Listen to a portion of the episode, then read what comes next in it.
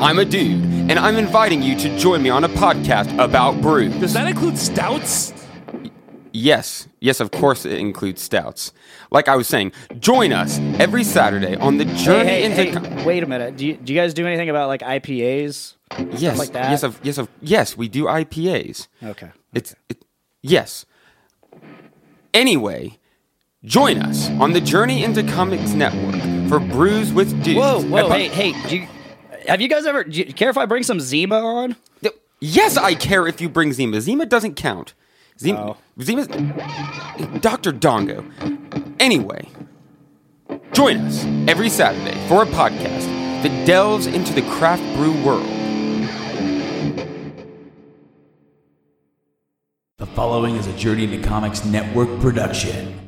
Hey, hey, this is Josh Richmond, and you are listening to the Voice of Survival podcast, exclusively on the Journey into Comics Network.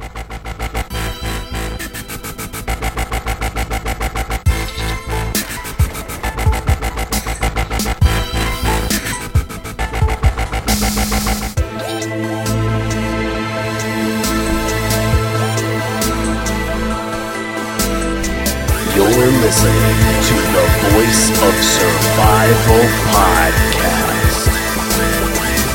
Ladies and gentlemen, your host, Nate Phillips.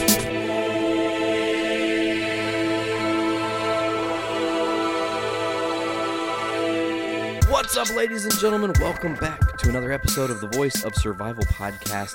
This is episode 23. As the introduction said, I am your host, Nate.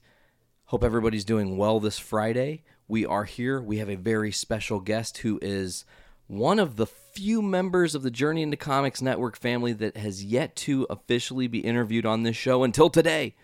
We're changing that up. But also, in a weird turn of events, this is not his first appearance on the show as he hosted the show back in April, as strange as that is. So welcome to the show from Podcastrophe, Tyler McLaughlin. How you doing, man? I'm doing good. I've had uh, a rough, like a really good week with a rough couple of days, and this podcast is long overdue. You know, we've been trying to get it done for a couple months now, so Yes, it also is cool because it opens up avenues to do other of our podcasts. Like my wheels are already turning. Like, ooh, Journey into Comics stuff. What's Right. going on? Like, we, we need to get into that. you know, it's a uh miracle. I, I finally bought a computer after not having one for nine years, so it's like You did good, man. I, I called you the other night just to make sure that I remembered how to use a computer, and I was like, wow, I figured out Skype.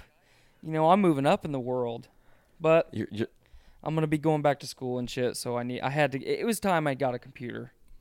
dude, you're going through like a bunch of changes right now. All of a sudden. Yep. Like I don't even know if we want to necessarily start there. We totally can, but like um, when I met you, we know each other through podcasting. Brando, Mike, and the guys from Subaru all kind of picked you up. Really, the first time I heard your name was through Dick, because Dick's like, "There's this guy, and I'm gonna get him on my fucking show, and he's gonna be my co-host. I don't know if he knows it or not." But he's gonna be my fucking co-host, and I'm like, oh well. I, if if you vouch for him, he must be a great dude, you know. Like I'm not really sure. And then we met, and you know, I think at first you were a little bit like calm, cool, quiet. You weren't like super exuberant like you are. I and like to be uh, professional. You know, yeah, I- yeah, you were just like feeling out the situation like you should, you know. th- there's like a, there's a lot of my personality that, you know, the best way to describe me as a person is I'm very abrasive. You know, I I can be an asshole, but I can also be the nicest person in the world. It all just depends on what kind of uh, vibe you're you're sending my direction. And Totally. If you know, when I was a kid, I was raised in a in a kind of a really weird environment. But you know, everyone is told when they're a kid, well, you need to respect your elders, and I never that never vibed with me. If you show me respect, I'm going to give you respect because you're earning my respect by giving me a little bit.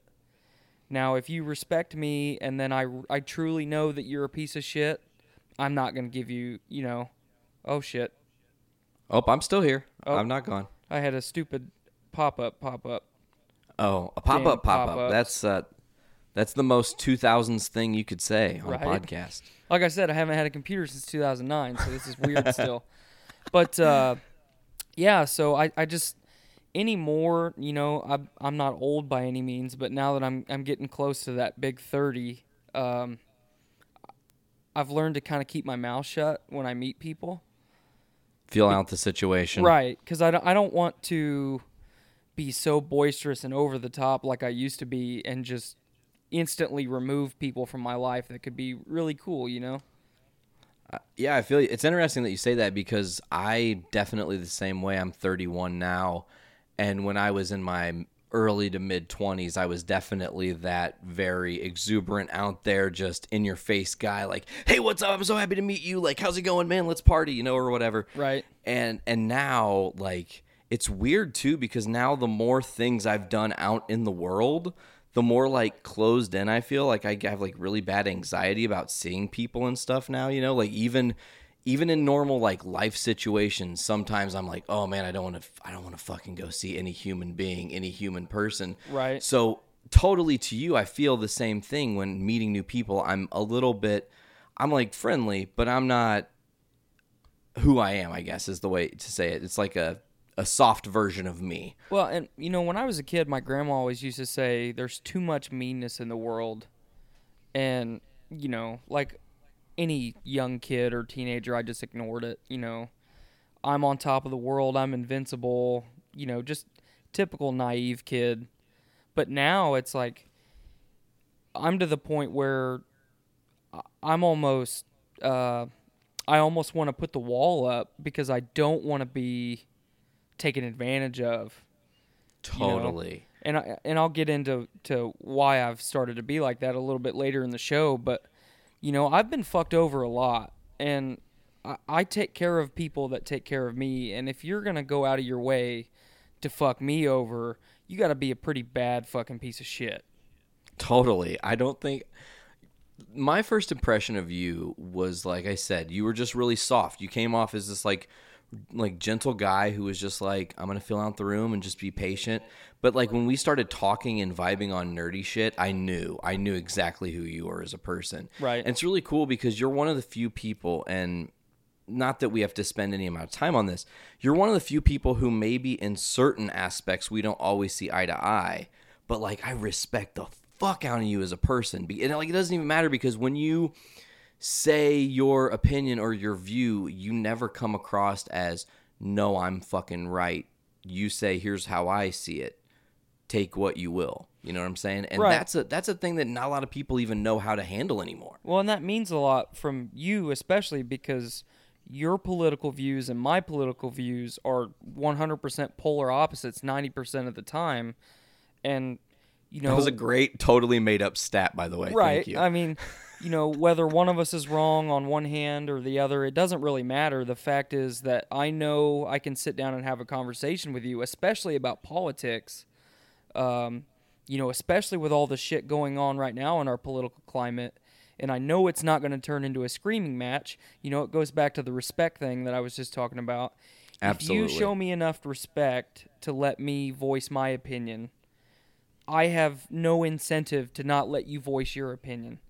You know, I compl- I unfortunately I didn't get to be on my own show this week, um, but I complimented Miranda on her ability to form an opinion and back her opinion up, because we're to the point now in society where people form opinions, they don't have to justify them whatsoever.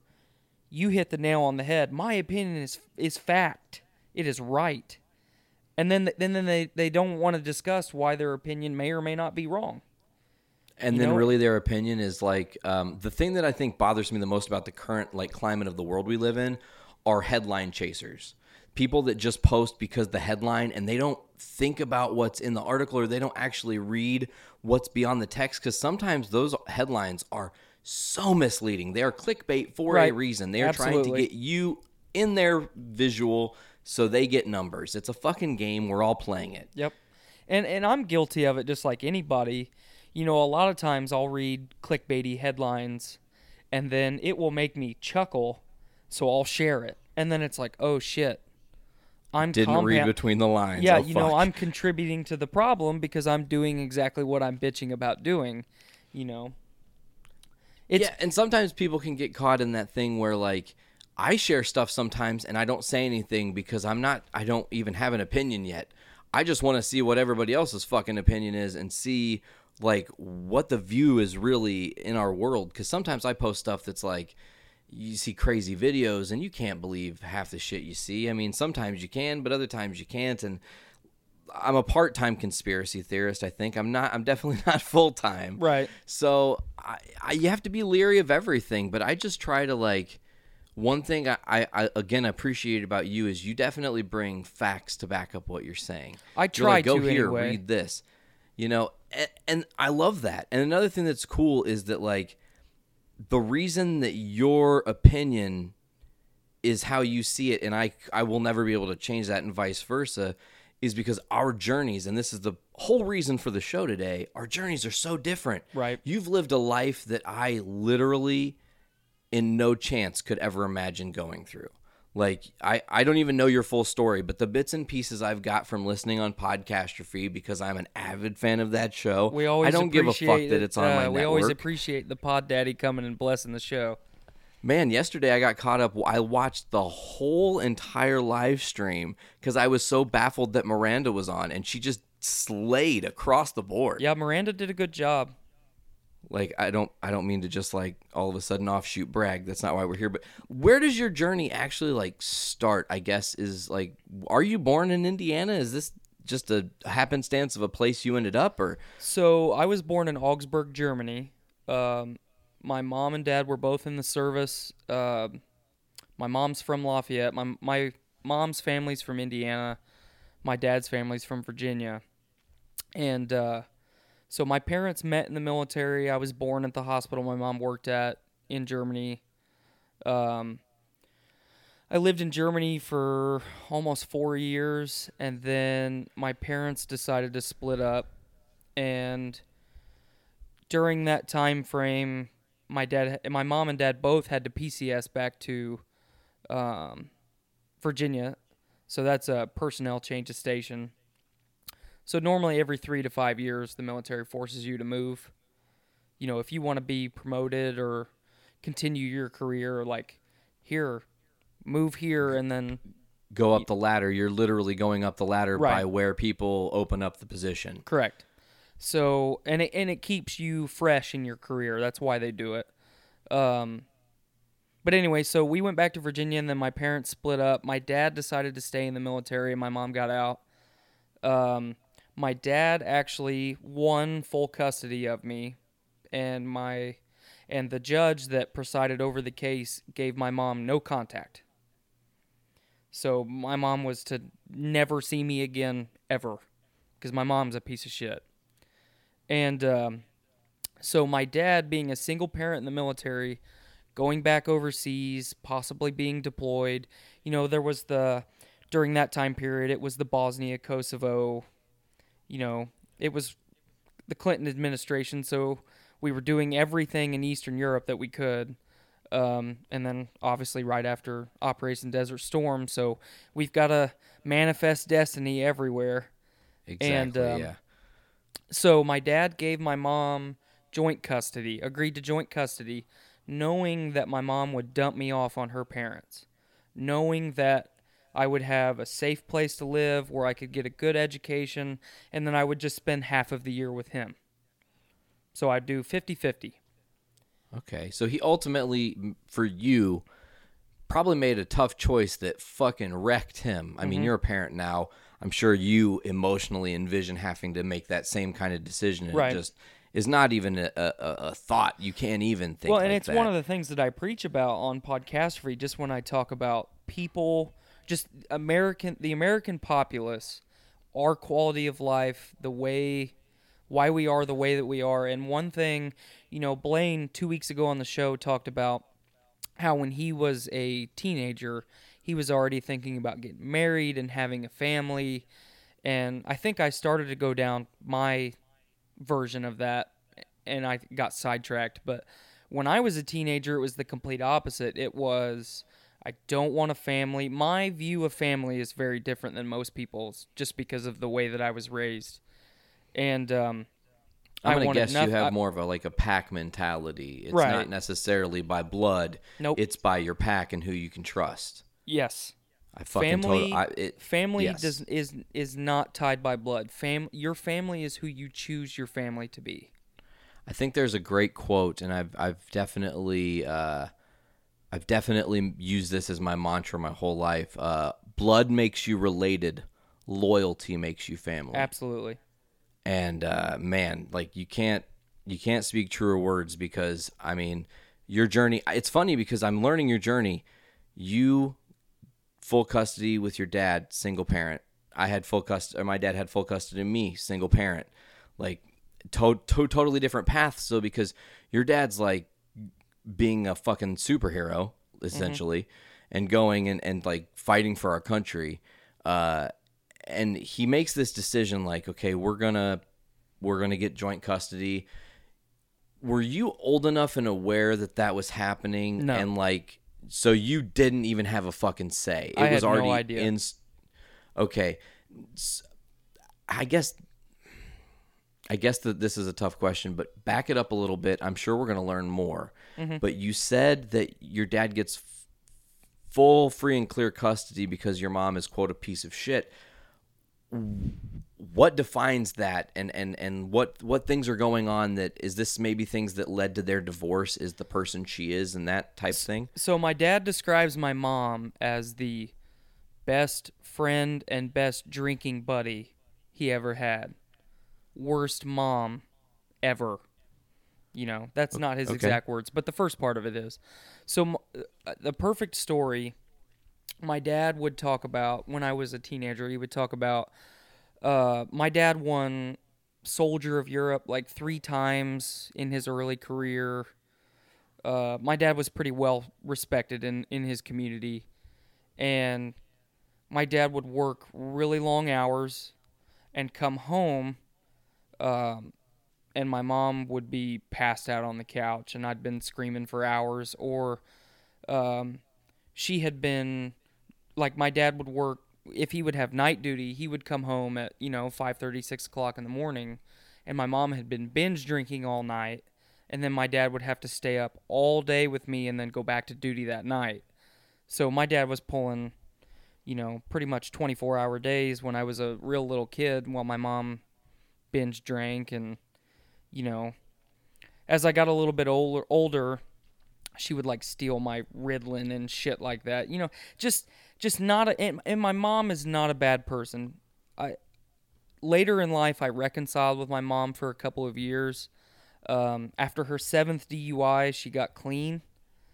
Uh, miraculously got her driver's license back, which doesn't make any sense, you know.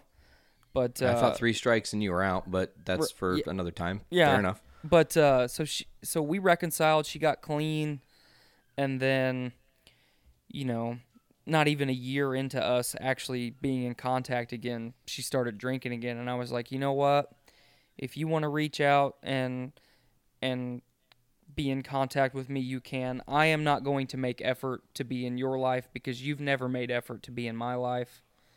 And um, for the most part, both of my parents neither one of them raised me.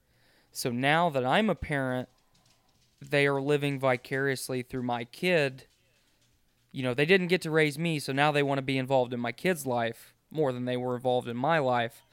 So I'm a lot less uh, judgmental of a person now. I'm a lot less cynical of a person now. So I obviously let them be involved in my kid's life, but you know when i when i was a teenager especially and i hate I, i'm sorry i keep jumping around but No, we, we this is how we do it on the show, man. You have to jump around because when when i was a teenager i told myself no one will ever raise my kids but me. I don't care what i have to do i will raise my kids if i have them and i also told myself that my mom would never ever see any of my children. My mom would not be at my wedding she was done and out of my life for good. Um, through all of the shit that I've been through, I've learned that, and you know, you see the corny, uh, you've got to forgive those people shit, but through all of the depression and the anxiety and the ups and downs that I've that I've had in my life, I've realized that you truly do have you don't you don't forget, but you have to let that shit go. Otherwise, those people truly do have power over you for the rest of your life, and that's that's not how you want to live. That's not how anyone should have to live. So no, I think that's an anxiety-ridden life. Mhm. Because which you we're are already so anxiety ridden anyway. You know, Exactly, exactly. Because you get put in a situation where, like, it's again, it's so crazy how similar our stories are. I have drama with my mom. We've had falling outs on and off, and I've just recently tried to reconcile with her. You know, she's recently a grandparent and trying to be a better person around my nephew now. So, uh, the similarities are just it- it's shocking, you know. But like, you have to know when toxicity is there and if you if you can just be brave enough to cut it out sometimes that hurts Yep, sometimes i look back on years of my life and i'm like man i didn't i didn't spend time with my mom doing anything like at all so i don't have that i don't really know what that like closeness that some people share with their mom is um, so I know exactly where you're coming from. So with your mom, I was gonna add. That there's a point to this. I was gonna kind of ask that because I noticed with my mother that when my nephew was born, she kind of changed. She became more like emotionally aware. It's like it sobered her up that that that the picture is even further than her now. Like, you know what I'm saying? So did that same kind of thing happen with your mom where you could almost see her change a little bit and it was like, "Oh, okay, damn it." Like it, it was okay. I had to look really hard to see it because the, the the perfect descriptor for my mom is she's an 18 year old trapped in a 40 year old's body. You know, she's got the let's party and drink all day and I don't really I, I really don't have to go to work tomorrow. They're not gonna fire me kind of mentality. And my mom has always had this ability. She gets really, really good jobs. Like she's had a dozen careers in her life Damn. and every time she fucks it up and she gets another one i don't know i don't know how she does it which just compounds you know it, it just enables her to keep doing what she's doing Because she's never been like kicked to the bottom and had Uh, right. To well fight e- even you know she went to jail for a, a long time like over a year and that's how she got sober. And then she she it still didn't make her change truly you know? Sitting in a concrete box for a year doesn't make somebody change. You know i always say you can't change somebody's beliefs because that's somebody's beliefs and it's not your right to change uh, you know unless it's unless it's a belief system that's doing somebody harm it's not your right to change it. Um but alcoholism eh, i don't believe alcoholism is a disease. I believe it's a choice. There's science that says otherwise but i've i've lived it. Most of us have lived it. You choose to pick that bottle up and you choose to stick that needle in your arm and shit like that. No one ever made you do it. You chose to do it you open the door to addiction you know so and I'm there are sa- telltale signs of people early on, and I'm sure we'll get into this that are it's telltale early. I could tell you people that I know in my life who have addictive personalities. Like, for example, this total it's going to sound totally mundane to start, but Dick from Podcastrophe. God help him if he ever got hooked on a hard drug. yeah Because guess what? He would be addicted. Oh, and yeah. he would not have any way out. You know? But he's smart enough not to make the fucking choice. that's right He goes, you know what? I think that would be a pretty stupid fucking move for me to do. and i'm the me same not. way i am exactly the same way Exactly. Exactly. So, okay, back where were we at here? We're going to backpedal to. So, your dad agrees because he's got to keep going, jumping back and forth. You're like six months with him, six months without. Yep. You're essentially dumped off to your mom's parents or your grandparents. Correct. Half of the year, every year, are raising you. So that's the way it originally was supposed to play out, and then it went to I would spend uh, end of the summer, the fall, wintertime, and spring here, and then I would spend just all of the summer with my dad. So I got to see my dad three months out of the year, and it it worked out because it gave me a lot of experience in my life that most people don't get. You know, I've I've got to travel the world because of that. Um, so there is like always. I, like I said, I'm not I'm not so cynical anymore. There's there's positives in any, every situation. You just got to look for them, or look at them from a different perspective.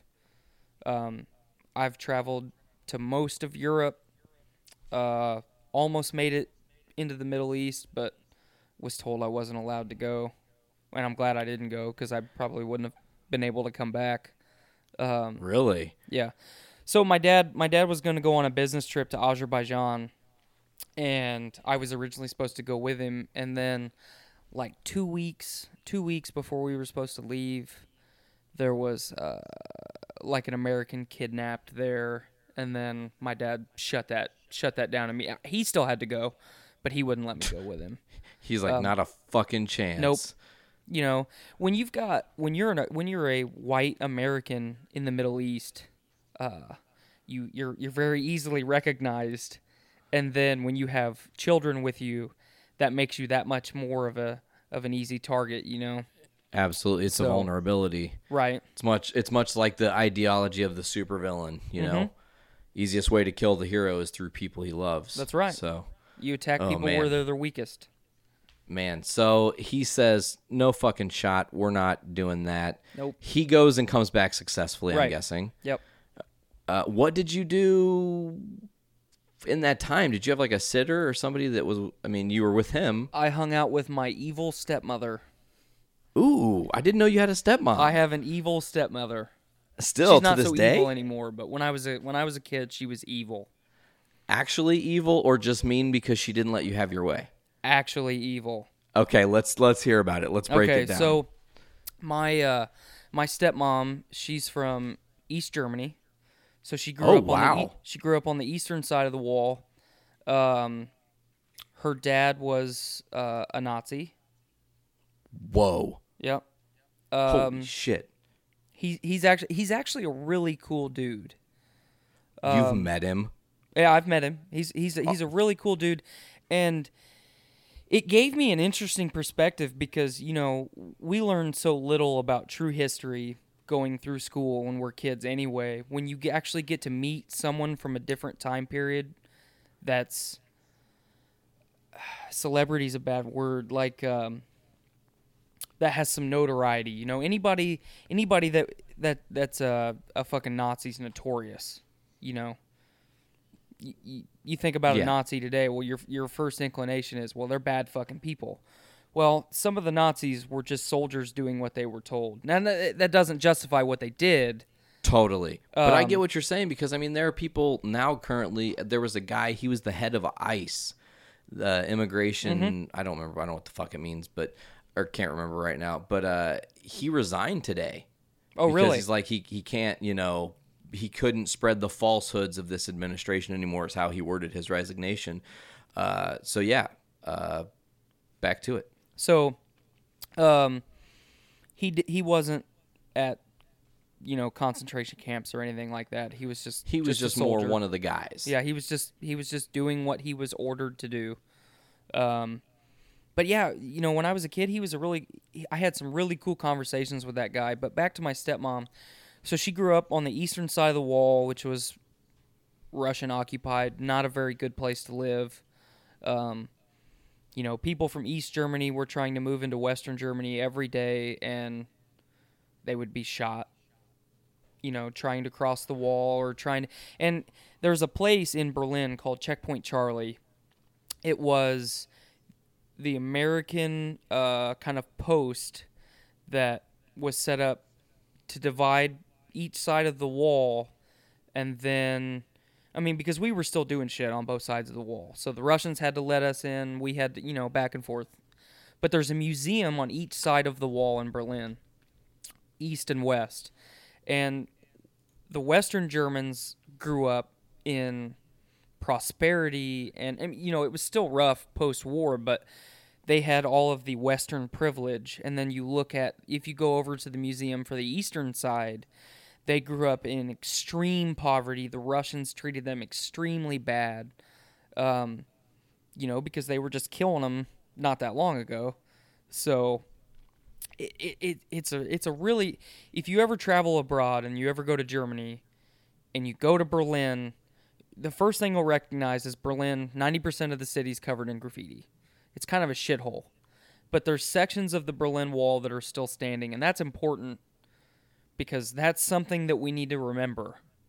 You know, we divided a nation for fucked up reasons to punish them for all the fucked up shit that we did or that they did and then half of them had good lives and the other half were basically slaves you know Yeah, But, and it's um, crazy because I know I remember when I was in school growing up, you would hear that there were the stories of people like hiding under the car to try to get from one side to the next and Yep. shit. And so she, your stepmom, had kind of lived through some shit. Actually, it hardened her. she was she was really little uh, for the majority of the the Russian occupation I'll, is how I'm going to word it but you know when she was a teenager there was still the wall had came down when she was a teenager or you know shortly in her late teens the wall came down.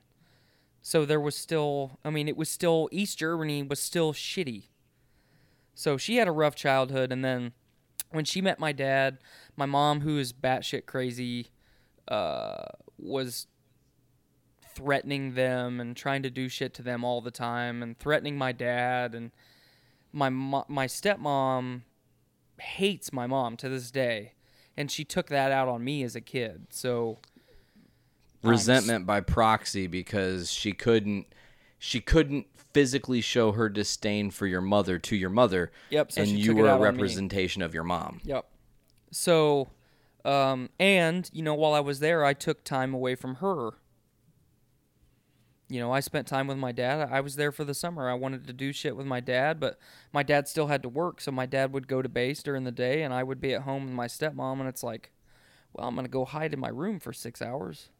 You know, I don't do wanna fucking- anything but be around her Right. I, I would do anything to get away from her.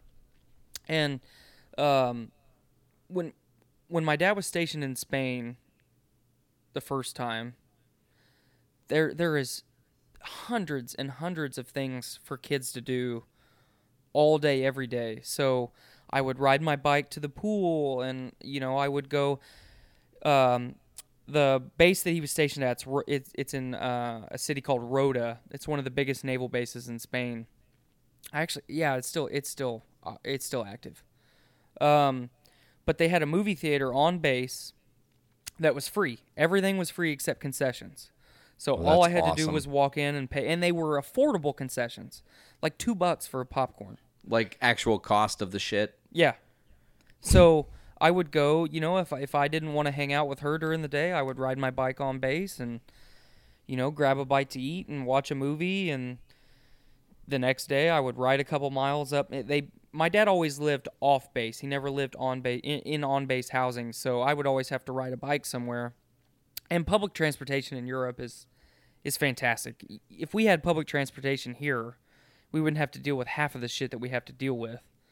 But it Totally. and it was weird for me for a long time growing up. You know, I would ride the train by myself places and all kinds of shit when I was over there, and I would come back here and it's like, well, we've got some corn. Looks like some soybeans over there. Looks like And that guy's more doing corn. meth.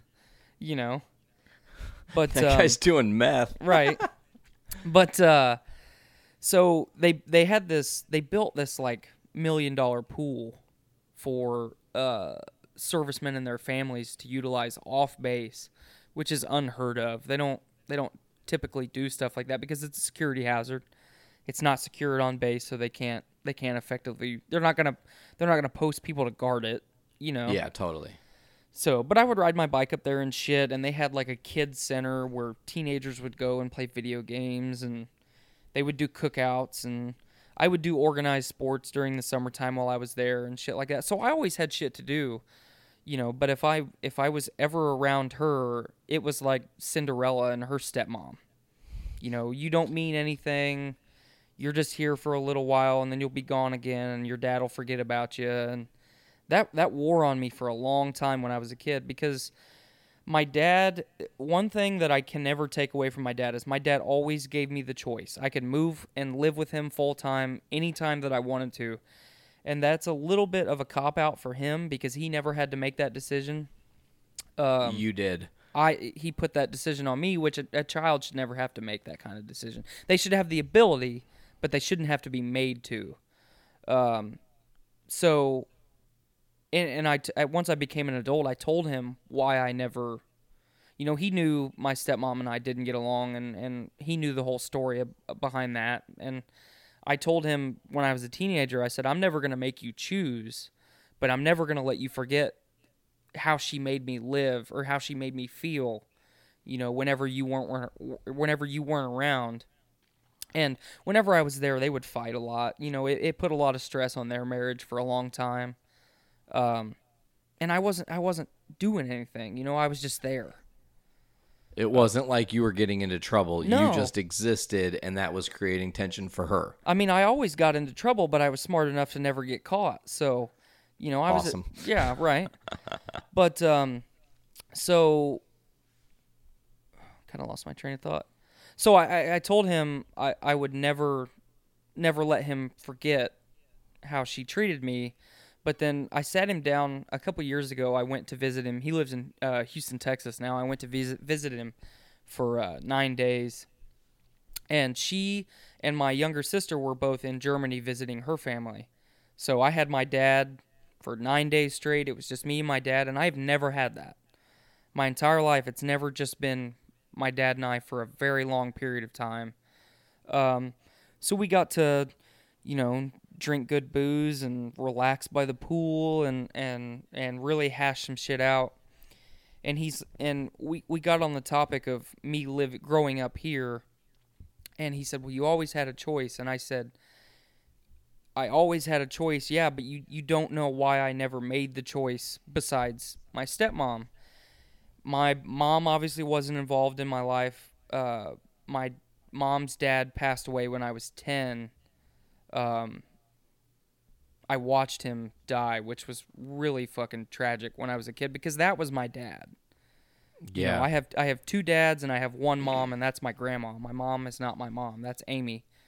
Um but my aunt, who's my mom's oldest sibling, she filled that mom role for me whenever my grandma couldn't. You know, I, I bounced around from my grandma's house to my aunt's house, back and forth. My aunt never had kids, so my one of my sisters and I were her kids. You know, because my mom obviously wasn't going to raise us. Um, and my grandma's old, so you know you don't want to put. My aunt wanted to help and didn't want to put all that on her, and then having us would be like having kids, you know.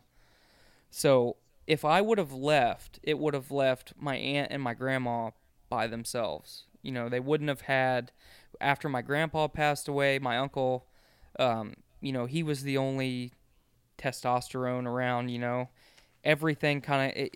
My grandpa was a wonderful man, very respected in the community.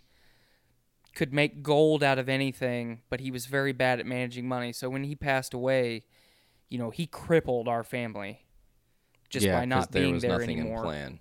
Um, so that all all of that weight fell on my on my uncle's shoulders, and it wasn't his responsibility, and he and he stepped up and did a lot. But um, if I would have if I would have left, it would have just been my aunt and my grandma, and then they would have they wouldn't have had anybody to take care of.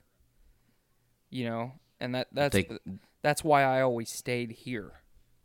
And I've always felt hated an obligation to them to keep them together because without you it all could have fallen apart very Right. easily Well, and and they they raised me when they didn't have to. It wasn't their responsibility. So, um, you know, when I got out of, when I got out of high school, my plan was to enlist in the military and go down the same path that my dad did, and most of the men in my family have. And I was going to have a long career and retire when I was forty and smoke cigars and drink beer and you know re- be retired.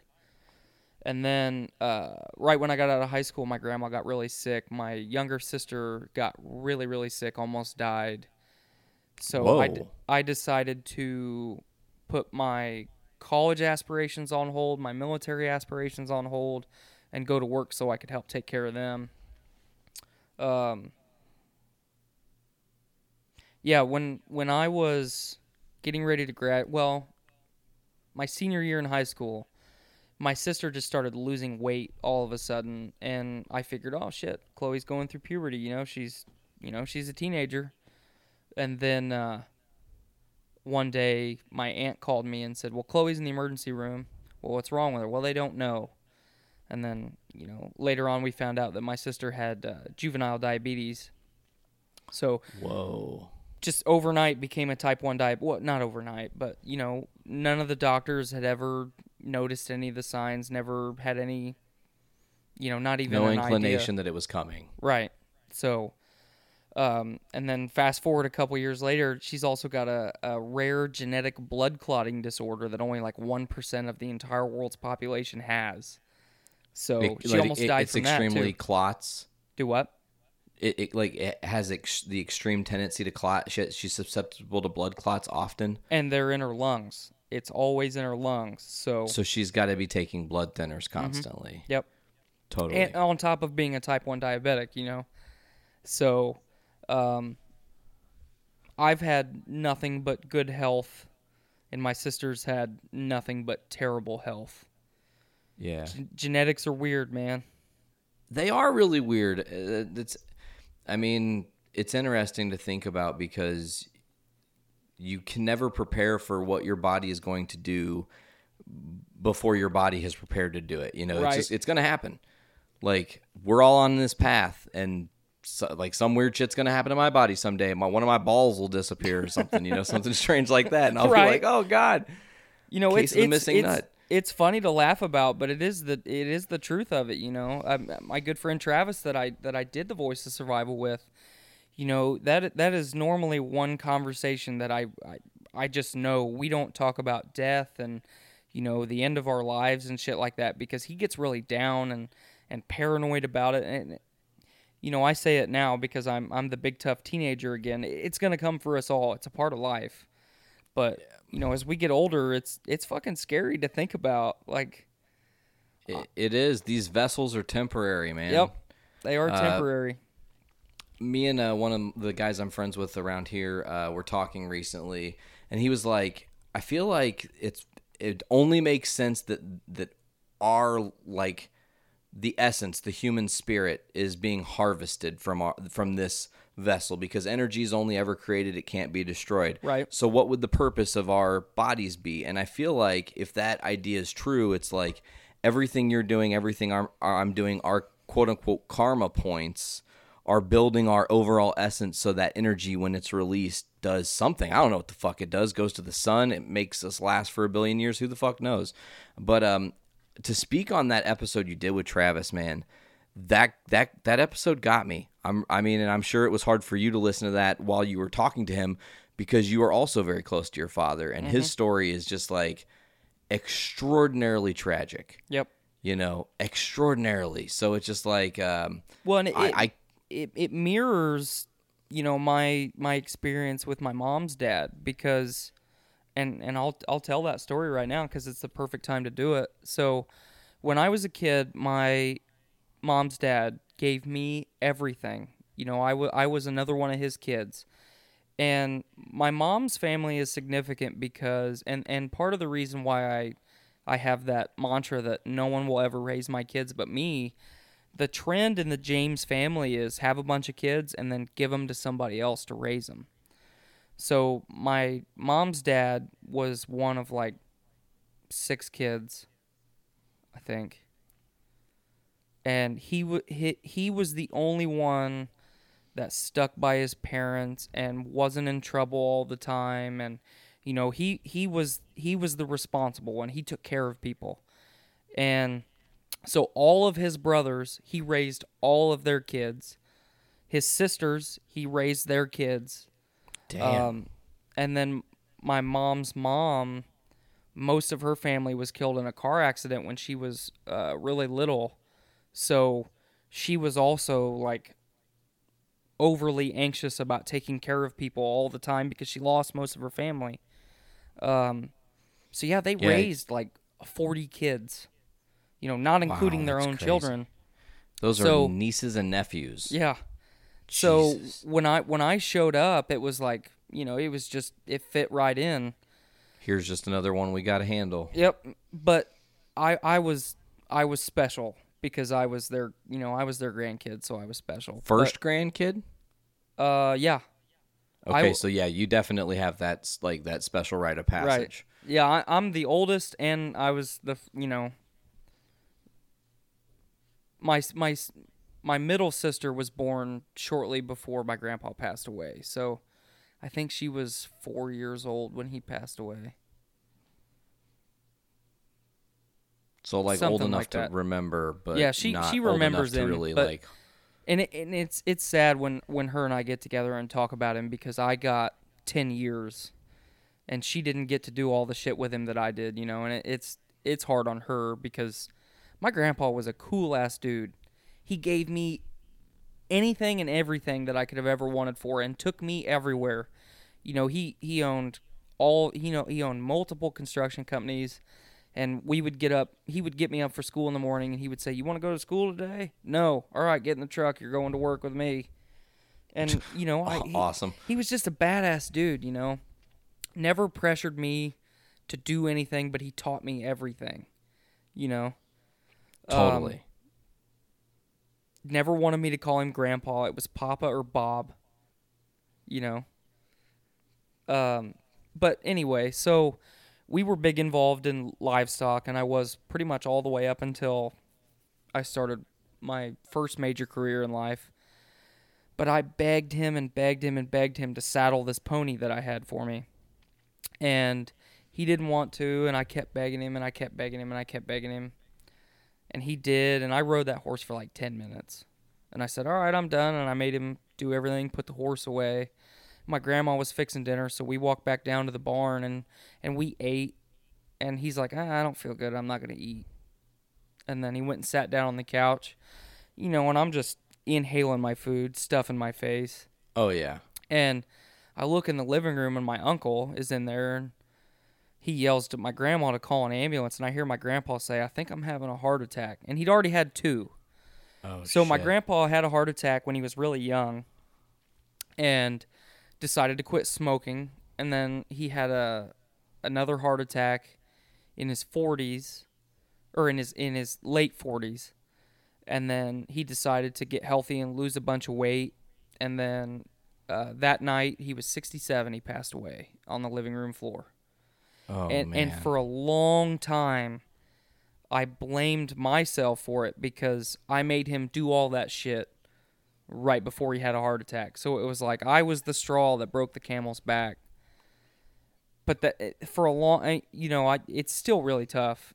I, I don't Easy mind to put talk- that guilt on yourself as a kid, though. Yeah, I, I don't mean- mind. Ta- I don't mind talking about it because I've uh, I've accepted the fact that it wasn't my fault. You know, it was just it was his time to go. You know, when when your when your heart has already failed twice, you know it's it's statistically rare for you to come back after a third one. You know, there's people that do it, but that's not normal. Um, but I wa- I basically watched my dad die. You know, on my living room in my living room floor. So that was I I, I didn't go to school. I think for almost three months. That's And I- fucking traumatic. Right. Genuinely.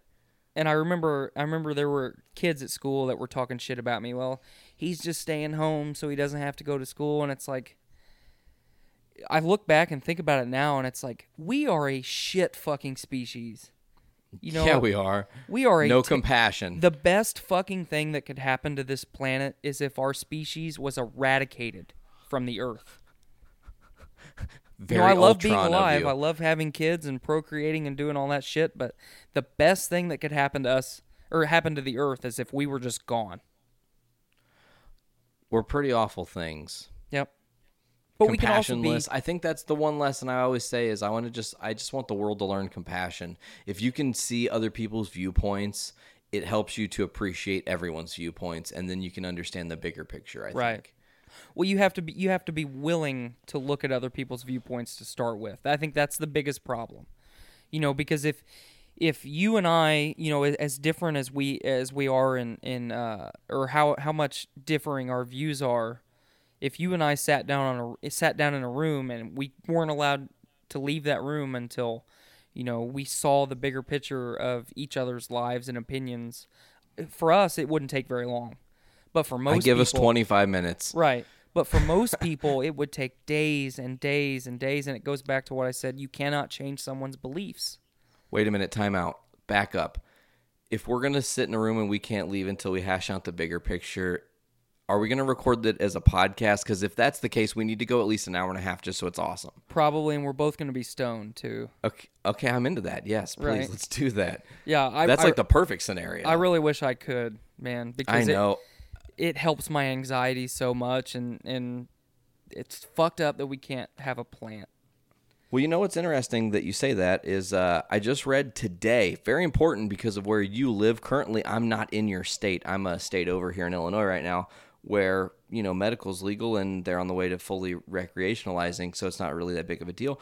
But apparently Canada legalizing recreationally is going to fast track Indiana to, as being one of the next states. Why why is that tied together?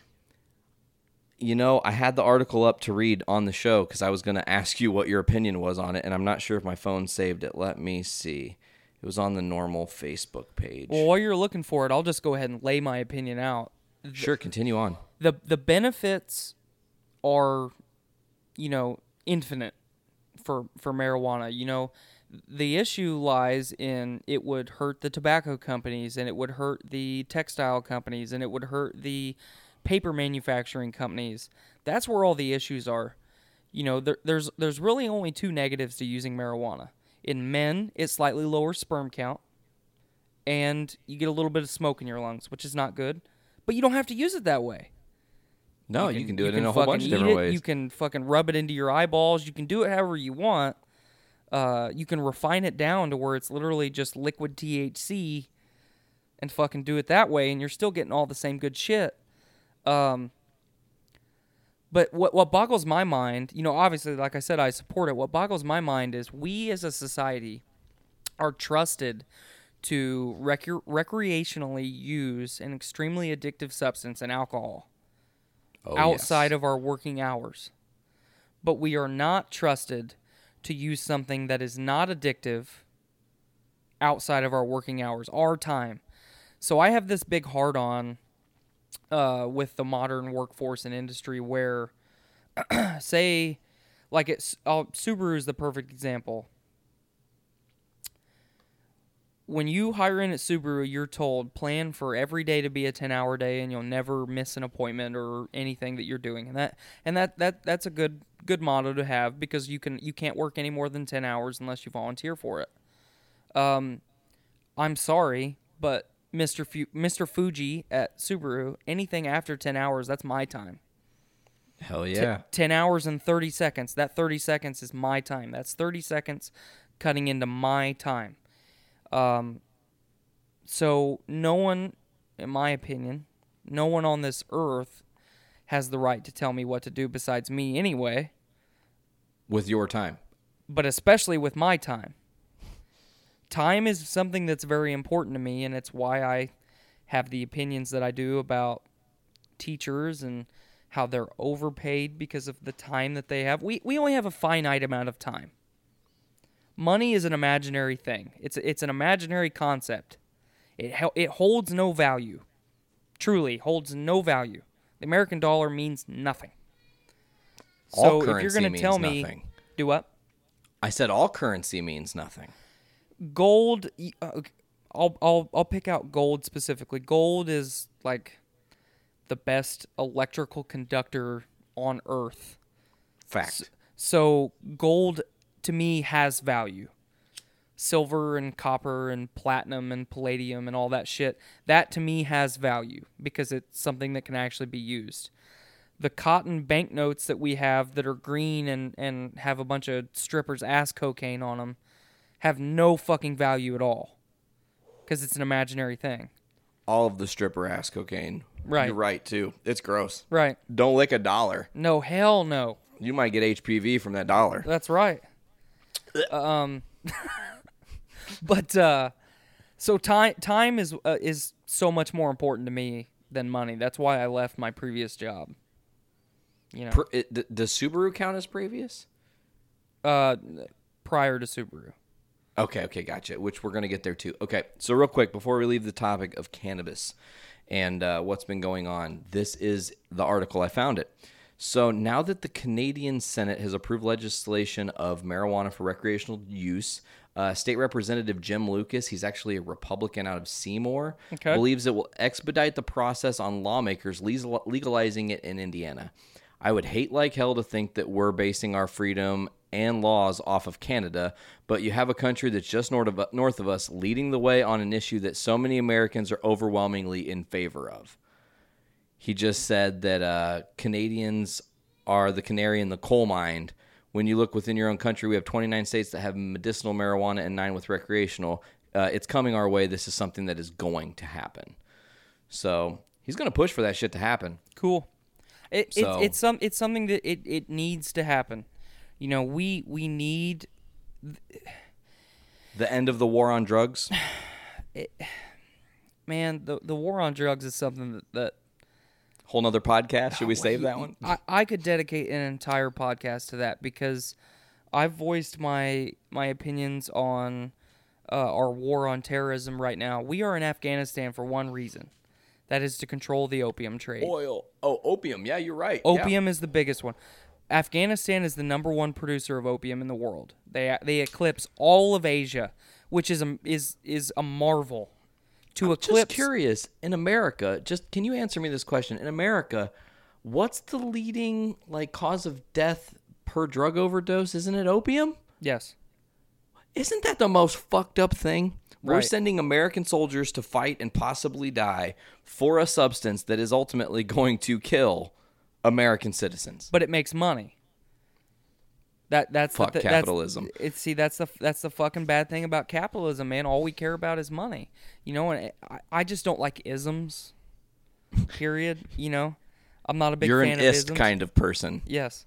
Um, but so we're there to control the opium trade because we we control the war on drugs.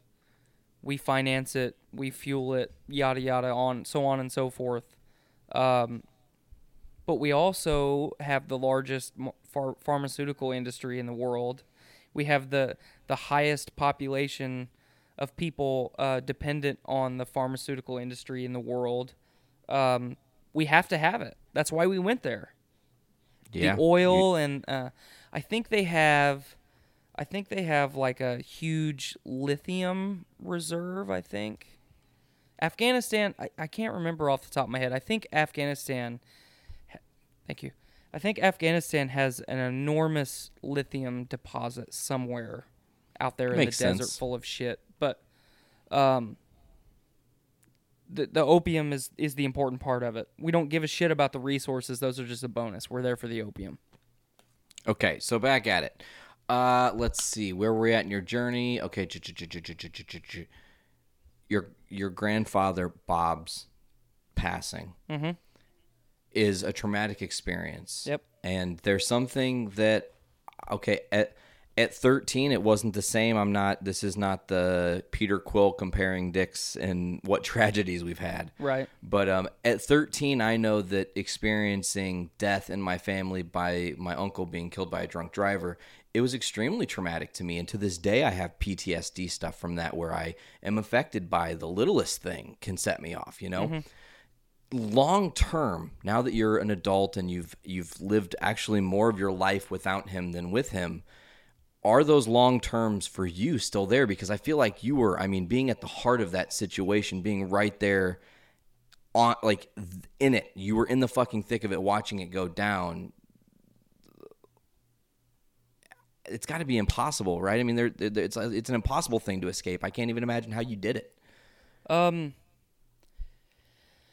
So, eh, it's kind of corny, but like, you, there's been a couple movies in the last decade where people talk about loss, and they say, "Well, I can't remember their face." You know, it's it's a corny thing from a movie, but for a long time, I think I just repressed it all. You know, when I pretty much from that time forward, I was just an asshole. I didn't give a shit about anything. Um, you know, I carried that anger from my mom and my dad not raising me and everything that was going on in my life, losing him. Um, troubles at school, you know. Excuse me. I carried all of that forward into high school and then after high school, I was just a terrible fucking person to be around. I was a fun person to be around, but if you didn't fit into my status quo, I shit on you. You know, I my dad my dad says that our family has this ability to hurt people's feelings forever. And I fucking did. That's awesome. I you know, I was I was the Billy Madison uh Amazing reference. but you know, you know, when he becomes an adult, he starts checking people off of his list that he reconciles with and and admits to being a shithead. And I I had to do that a couple years ago. I had to reach out to some people because, you know, though there was a lot of people that I was very kind to and I I was very uh, supportive of when other people weren't, I was a fucking dickhead to everybody all the time and that's part of the reason I did organized sports because I could I could let out a little bit of that frustration in a organized manner and, And not competitive manner. yeah, competitive. Yeah, um, it w- it was tackling fuel, as Bobby Boucher would say. Um, Yes. Oh my God, you with these Adam Sandler movie drops. This is amazing. Two for two, Waterboy. I was a teenager, Yes. man. That's I was ready for the chlorophyll, but um so yeah, I, I I was just anger. That that's what it that's what it did to me for a long time and I mean, you can ask my wife right now. Up until about a year and a half ago, I was a fucking terrible person to live with because any little thing at all that didn't go my way would just, I mean, it was like dropping a, a nuke on somebody. I would It just definitely explode. it was It was just pure rage all the time. Uh, I think that that is definitely repressed and bottled up things that you probably are learning as an adult to deal with. Mm-hmm.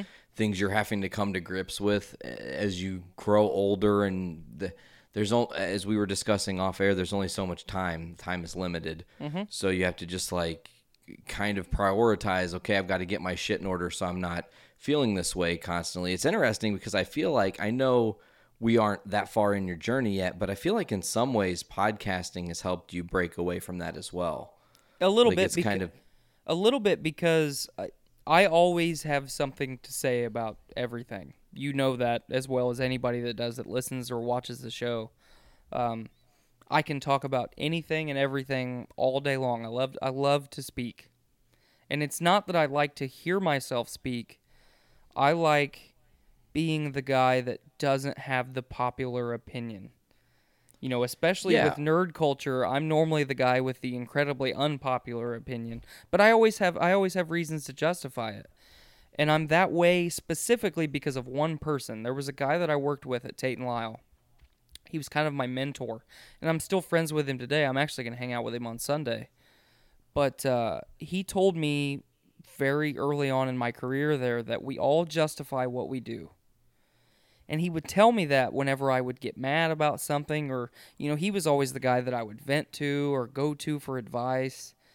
And he would always start with, We all justify what we do. That doesn't make it right or wrong, but we all justify it.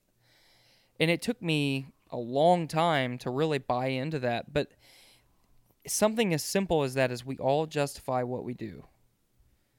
Okay, that's that's a pretty cut and dry statement. But if you think about it, it's like think about all the decisions that you make every single day that without even thinking about it you justify it. You just make the decision.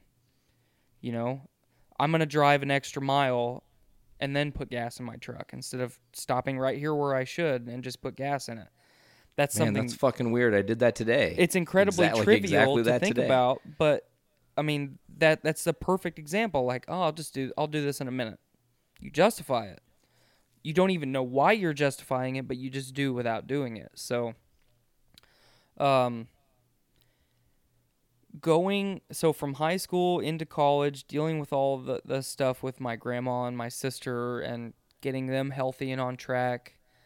Um, I I just kind of did some odd jobs and did what I could do to draw a paycheck, and then it was like, you know, it's it's time. It's time for me to be a real real life adult, and uh, get a job that might be a career. You know, at, at by that time I had put my military aspirations aside because of Was- can I- Skylar. Let, let me ask you a quick question about the military aspirations. Would you say that was your like your dream? Like some kids dream that they're going to be basketball players or astronauts or whatever. Your whole life growing up, your dream was to enlist, Yep. And, and that of it, gets brutally taken away from you, right. Um, like unfairly. and that's the way that I looked at it at first. Um, and through all of Skylar and I's trials and tribulations, I actually blamed it on her for a long time because I started dating her in high school. She stuck with me through all the bullshit, and she's helped my family out a lot. And you know, I paid I paid for part of her school, and we've always leaned on each other. And then it was like, okay, I'm ready. I'm finally ready to enlist. I got back in shape. I was ready to go. I'd met with a recruiter, and she's like, well, I'm not leaving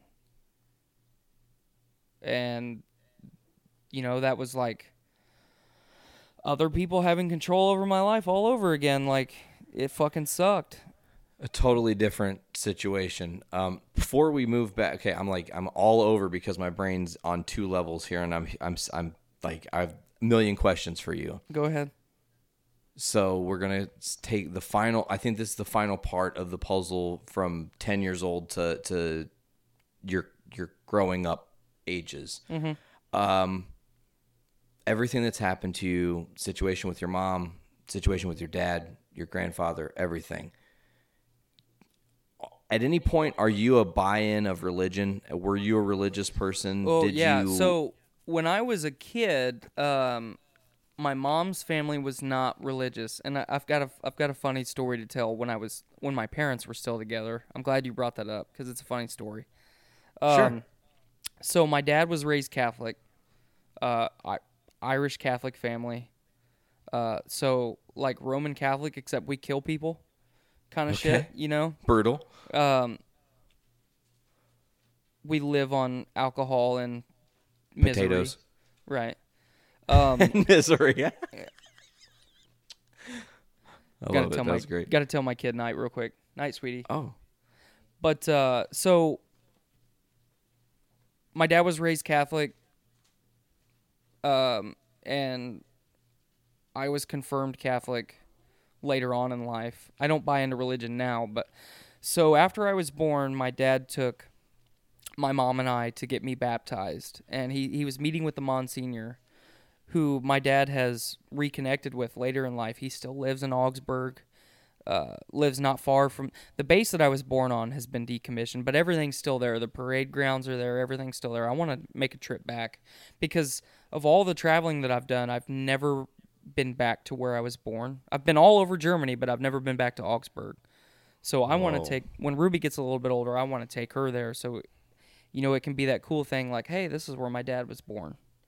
You know, I've been to where my dad was born. That, that weird shit. and it's not like a drive 15 minutes into Lafayette. Like Right. it's actually like a kind of badass story. Like we're in fucking Germany right now, by Right. the way.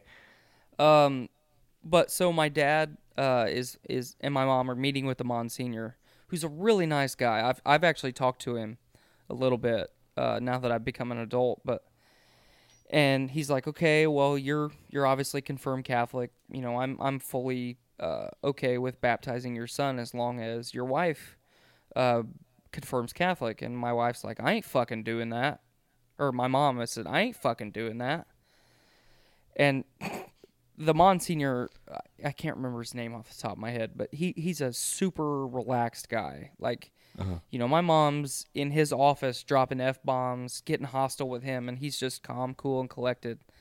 And um, my mom's got like a mini skirt on and shit. Just fucking looking like trash. My my dad explained the story to me, and I'm sure it's a little bit skewed exaggeration to get the point across. But you know, my dad says basically the Monsignor and my mom just start going back and forth, and the Monsignor finally says, "You know what? If you're not willing to become to become Catholic, you don't even have to go to church anymore. All you have to do is go through the class and then go through Bible school for a couple of weeks, do another class, and then fucking dunk your head in water and be Catholic." If you're not willing to do that for your son's eternal soul, then basically you and him are both going to burn in hell and now you can get the fuck out of my office What? know? He said that to Yep. her? Yep. Oh, that's fucking so rich. and the, you know there my dad is my dad my dad is very much like me it, i am a carbon copy of my dad i'm just a little bit better looking um, but you know he's like what the fuck do i do so i ended up getting baptized later on but it's like my mom fucking just condemned me to hell like what the fuck is going on I totally get the piece of shit reference. you right you know i obviously Wow. was i obviously was a little little kid but so i got confirmed catholic later on i did i did all that shit and then as i started to get older and then with my grandpa passing away and all the shit that i was going that i was going through when i was an early teenager I, like a lot of people i had faith i reached out to god and i i was never answered and it was like you know what i'll do it myself and Very Thanos of you. Yep, I'll I'll do it myself. And and I get this I get this because I was raised from my grandpa, my by my grandpa. My grandpa was a self-made man. Everything that he had in life, he earned it. Everything that I have around me right now, everything that I've accomplished in 26 years, I have earned it. I've never had anything given to me. I've worked for every single cent. So when when I when my faith was tested and I said I'll do it myself, that was it you know? And then as as i continued in on the journey of considering myself more and more of an intellectual you know i believe that there's maybe something out there you know? There might be there might be an eight a fucking cosmic being like dormammu out there that's fucking omnipotent and control i don't know i can't prove it you know nobody can prove it nobody can tell me that God does or does not exist. The only stipulation is, well, God, we believe God exists. I, I can't buy into that. Well, I believe Santa Claus exists, motherfucker. Right. You know, well, and that's, you know, that's funny. And I'm- I've seen him at the mall. Right. Yeah. No shit. but you You know, know, like- it, Christianity is it, and you know, especially now that I'm an adult, I, I couldn't go back to the Christian religion because, um, when I was a teenager, I uh, my first experience of something outside of Catholicism, I was dating this girl, and like most Christian girls, she was very promiscuous, but. Oh So yeah, was- and they I act was- like they're not fucking right. sluts. so I was I was dating this girl and and she's like, well, you know, you, my family likes you. You know, my dad wants to ask you something. So I, I I came over to their house and I ate dinner with them. And her dad was a really nice guy. I still talk to him. And he's like, would you like to go to service with us in the morning? And I was like, you know what? Sure.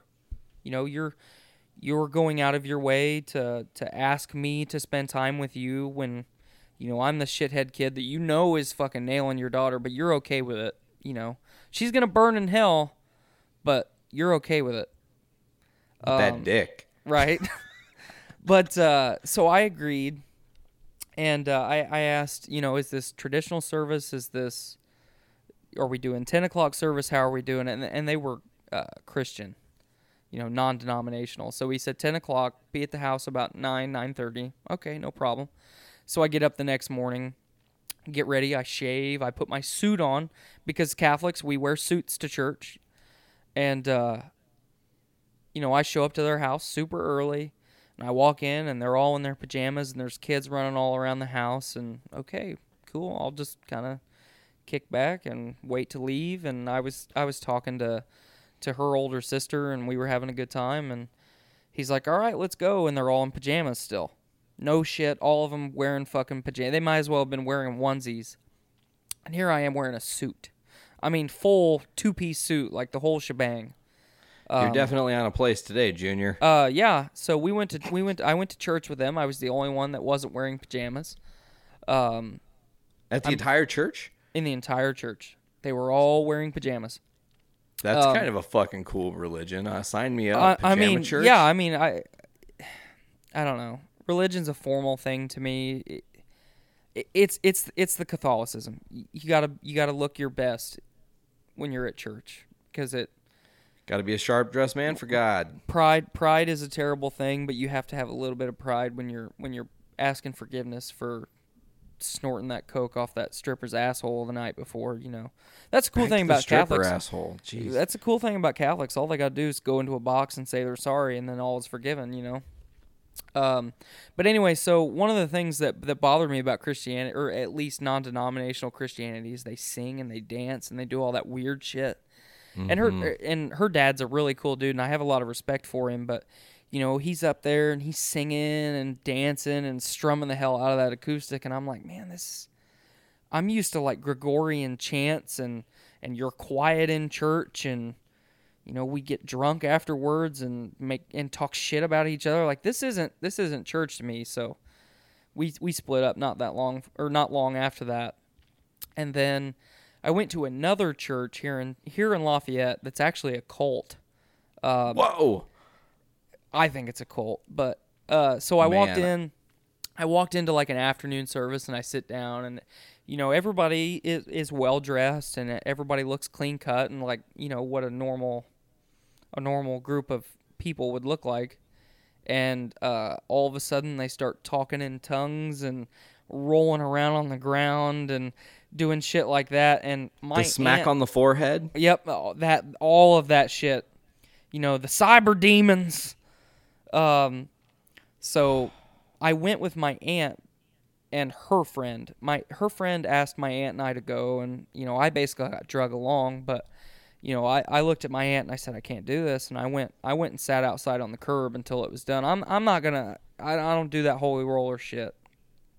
Don't subscribe to that. I, I ain't Uh, about I- that life.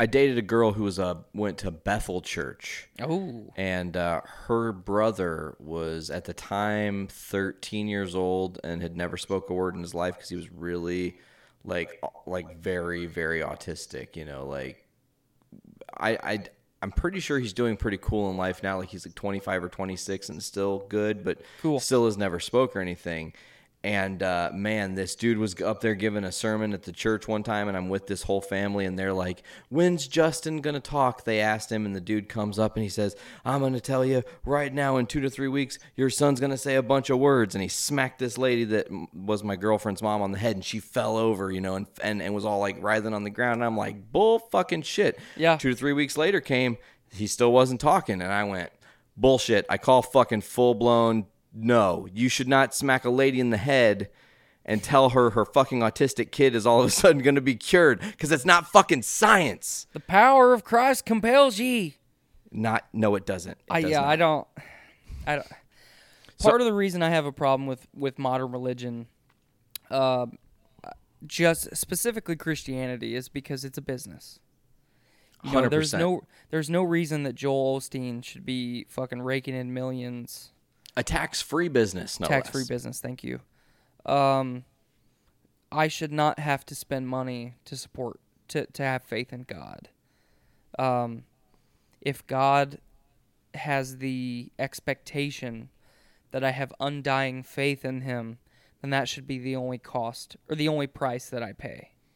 Exactly. You're like pledging your soul to your creator is is real If and that- the concept that you have to give these other people who are upholding his word money to make it real is fucking bullshit. It's literally criminal. What- It's and- the, the most brilliant criminal scam that's ever happened in our country. and and there's there's uh there's church there's groups of there's uh what's i'm gonna there's shepherds with flocks that legitimately give 30 plus percent of their income and they live in, they live in poverty so they can get into heaven that is fucking insane Fuck that. Give me a nice ass sofa.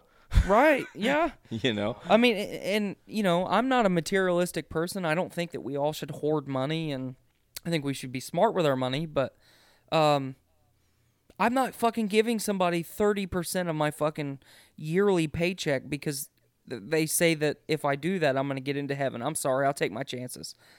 Like I said earlier, I'll do it myself. I'll fucking climb the stairway to heaven and I'll fucking bust the door down. I'll get in myself. Kick St. Peter in his fucking teeth. Yep. I uh, truly, honestly, I believe in Odinism. Okay. I vibe that. And All Father. uh, yep, and I believe my my dad and I had this conversation not long ago, and he said, you know, I like to I like to think about that too because that's that's our heritage. I could see. Oh, lovely drop of heritage. Nice. But um, you know, if you put yourself in that time period and you're wanting to explore and, and take those perilous journeys and you're you're needing people to sign up for you or sign up to go on that shit with you, what's the only way to get people to go? Well, if you die while you're out here, then you'll get to go to Valhalla and then you'll live forever. Otherwise, you'll go to the frozen place called Hell with all the old people and the women. Um, okay, I'll take my chances. You know, I'll have everlasting battle for life. You know, so sure. that there's always a ploy to religion, but with at least with Odinism, uh, I can buy into it a little bit. You know, it, it gives me Odinism is built to on shoot for. nobility. Yeah, Hundred percent. Odinism is built on nobility. my okay, um, so oh, my dad's mom passed away a couple years ago, and in her will, she had it written up that she would have a Viking funeral. Fuck yes, that's and, amazing. And my my dad and his sisters gave it to her. That's fucking incredible. So That's that's, like in my will. I will I, I will go out on a funeral pyre, pushed into a Uh, body of water. I love that, dude. Same. Like that. Or I kind of, I kind of dig on this bio urn thing. Yeah, I, th- I saw that? that? not long ago. I think that's that's really really cool. Like I'm like, yeah, plant my ass in a tree. Yep. Fucking a. Let Do me it, be please. a tree. You know, reincarnate me into that fucking tree. You know why? Because trees are long lasting, man, and weathered and tested, just Mm-hmm. we like the human we wouldn't soul. be alive without them. Exactly. Hell You yeah, know? we wouldn't be. Got to create that uh, oxygen. Okay, so I'm gonna back up with the religion one last thing, and then we can move forward into the more of your story because we're getting closer here. But uh, now that you're a parent, you're a parent, and religion is a thing that is coming at your child in all angles. Your schools are going to do it. Your preschools are going to do it. Everything is going to try to find a way to preach that good word into your child. Where do you stand on that, and how? I, I guess do you protect her against that, being that you're intelligent enough to know what it is, or are you going to just be freedom of choice, do it your own way? so when I was in school, and and that's, you know, I'll I'll backtrack a little bit real quick. My dad Sure. agreed for me to live here because obviously I would have a good home life because of my grandparents. But at the time in the '90s, Lafayette was uh, very rural, extremely low crime rate, very good schools, uh, good job outlook, so on and so forth. It, it was the complete opposite of what it is right now. Lafayette is a fucking shithole now. Terrible education system. Drugs I heard there are like everywhere. meth heads that are literally like dying on the streets. Right. That's Um, fucked up. All the convenience stores are getting robbed pretty much every day. They have a circuit that they hit about every week. Like I'm gonna get the BP on Tuesday. You go ahead and get that Citgo on Wednesday. Uh, we'll circle back around. We'll get the Valero on Friday. Um, that's kind of what it is in Lafayette now. But anyway, so when I was growing up in school, I didn't have religion thrust down my throat. My throat. It was, you know, there's supposed to be a uh, separation between church and state in our government, even though we don't have that. Um, like most of the shit that our government's supposed to not do, they do. But um, I can honestly say that I never once in school was forced to buy into any religious doctrine that I that I didn't want to listen to. You know, I can't say. And when I was in high school, it was the same way. Uh, we hardly ever talked about religion at all, which was one of the positives from my high school experience. Um, you know, when I wanted religion, I just went and picked a girl up from Central Catholic, but um, I was I was I was a shithead, dude. I could talk my way in and about out at anything, but uh, Golden tongue, gotta love it. I had it, man, and I was a lot better looking back then. But, um, so fortunately, we found a daycare. Uh, like most daycares, it's very expensive, but we found a daycare that is it's just a school from from infancy all the way up until they get to uh, middle school. The daycare will actually take kids. So the cool thing about Lafayette is besides one school system, you're you can send your kid to any school in in, in the city. So There's not a like a district based thing. there is for one school system, but all the rest of them are open to anybody. The only caveat is you have to provide transportation for your children. So the daycare that we are sending Ruby to, um, all the way up until she's in middle school, they will actually bus her to and from school as long as we drop her off there. Wow. So and yeah, which is really cool and kind of justifies the expensive cost. But you know, they help potty train and they're actually they're actually teaching shit at school and not just you're gonna play with toys for an hour and then you're gonna take a nap and then you're gonna play for to- play with toys for another hour. You know, it's an actual school, um, and it is 100% religion free. That's great. Um, you know, when Ruby gets a little bit older and, and she gets curious like I did and, and she wants to explore religion, um, you know, I'll, if she wants to go to church, I'll go to church with her because I can assure you that my wife will not. My wife is 100% anti religion. Um, so I, I would say I'll, I'll let her make her own decisions uh, and any of my uh, other children that I may or may not have. Um, Future use. yeah, future me's. We should all we as we as as just human beings should be free to make whatever decisions we want as long as that's not harming somebody else. That's why I have so many problems with Islam. Um you know, you have you have an entire region of people that are uneducated being sent to holy man or holy men who are slightly educated. The people who can't read the Quran are told what's in the Quran, which isn't what actually is in the Quran and they can't feed their children, but they keep having them. So the holy men say, Well, send your boys to the madrasas, and we will make them warriors of God. And then you don't have to feed them anymore. We'll take care of them. And I'm, I'm not going to get. I don't hate Yet Islam. another podcast. I I don't hate Islam. I've had people tell me that that well you're just Islamophobic. No, I'm not. I I I see I don't look at the world through rose-colored glasses. Afghanistan specifically is a very undereducated nation. totally. It's it's poverty level, no education. People are starving to death. They're raised of- in fear. Right. And then when you when you are an adult male in, in Afghanistan, it's like, yeah, I don't really want to feed that kid anymore, and this guy says he'll do it, and then I don't have to worry about it anymore. And then if I want more kids to work, so I don't have to work, I can have them.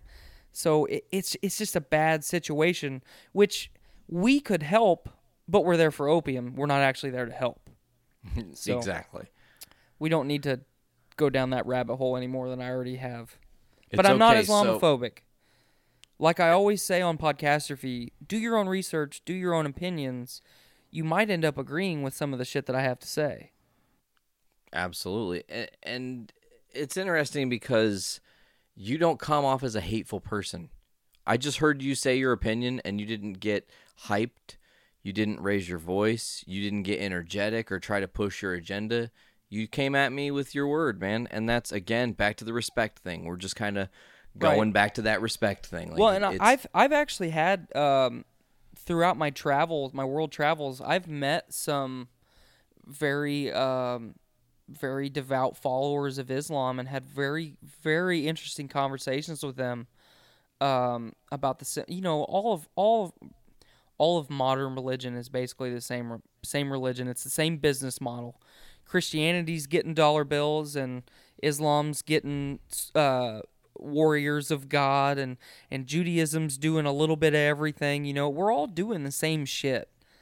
Um, but I've I've had some some really interesting conversations with people, and my my dad. So my dad did three tours uh, overseas, um, outside of Bosnia and Kosovo. So he did three tours in the Middle East, um, two tours in Afghan or two tours in Pakistan, one tour in Afghanistan. And the first time that my dad went over there, um, he said, "You know, we've got to go over there and help those people. Cool, be safe. You know, come home safe. Um, don't do anything stupid." My dad comes back, and I talk to him about it because my dad and I are very open with each other. If if my dad doesn't open up to a lot of people, but if my dad has something on his chest, he'll talk to me about it, and that's why I continue to do the same to him. Um, but the second he was getting ready to go for his second his second tour of duty, and he said, "You know, I still think we need to help those people, but there is a lot of fucking bad people over there."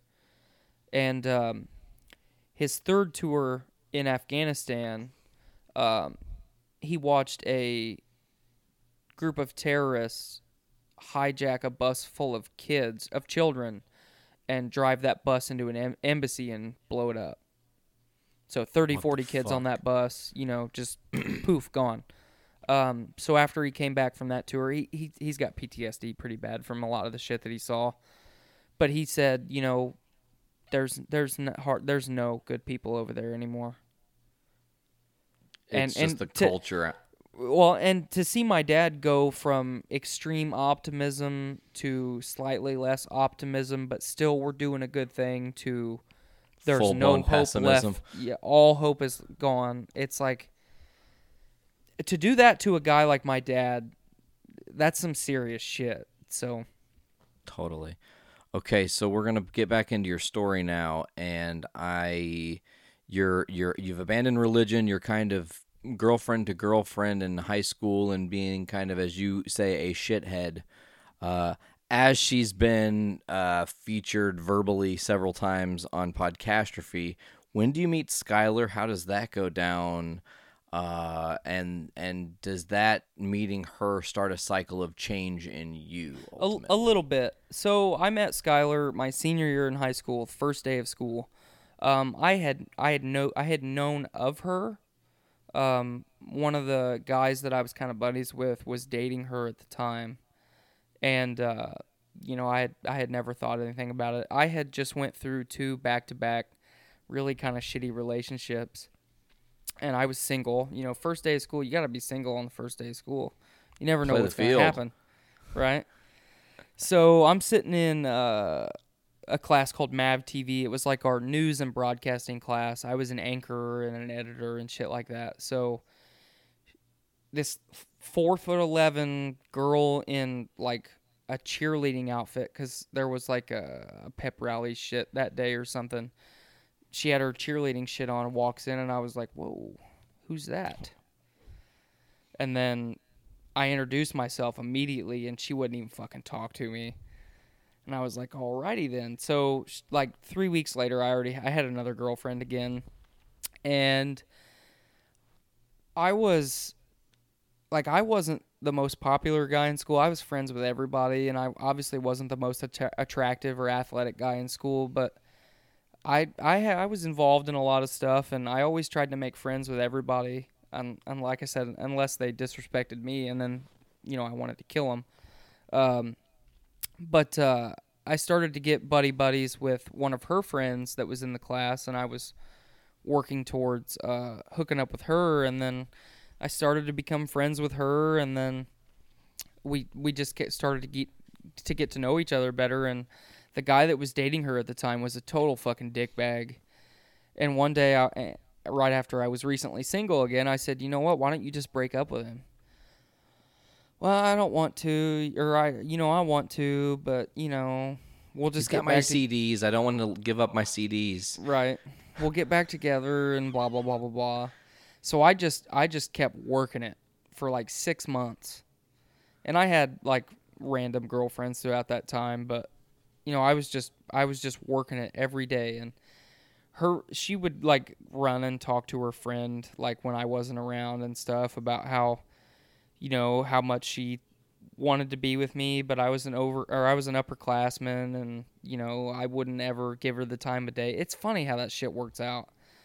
But finally, I I talked her into breaking up with that guy, and then like three weeks later, we started dating, and uh, all but like three months, we've been together for almost ten years. Damn.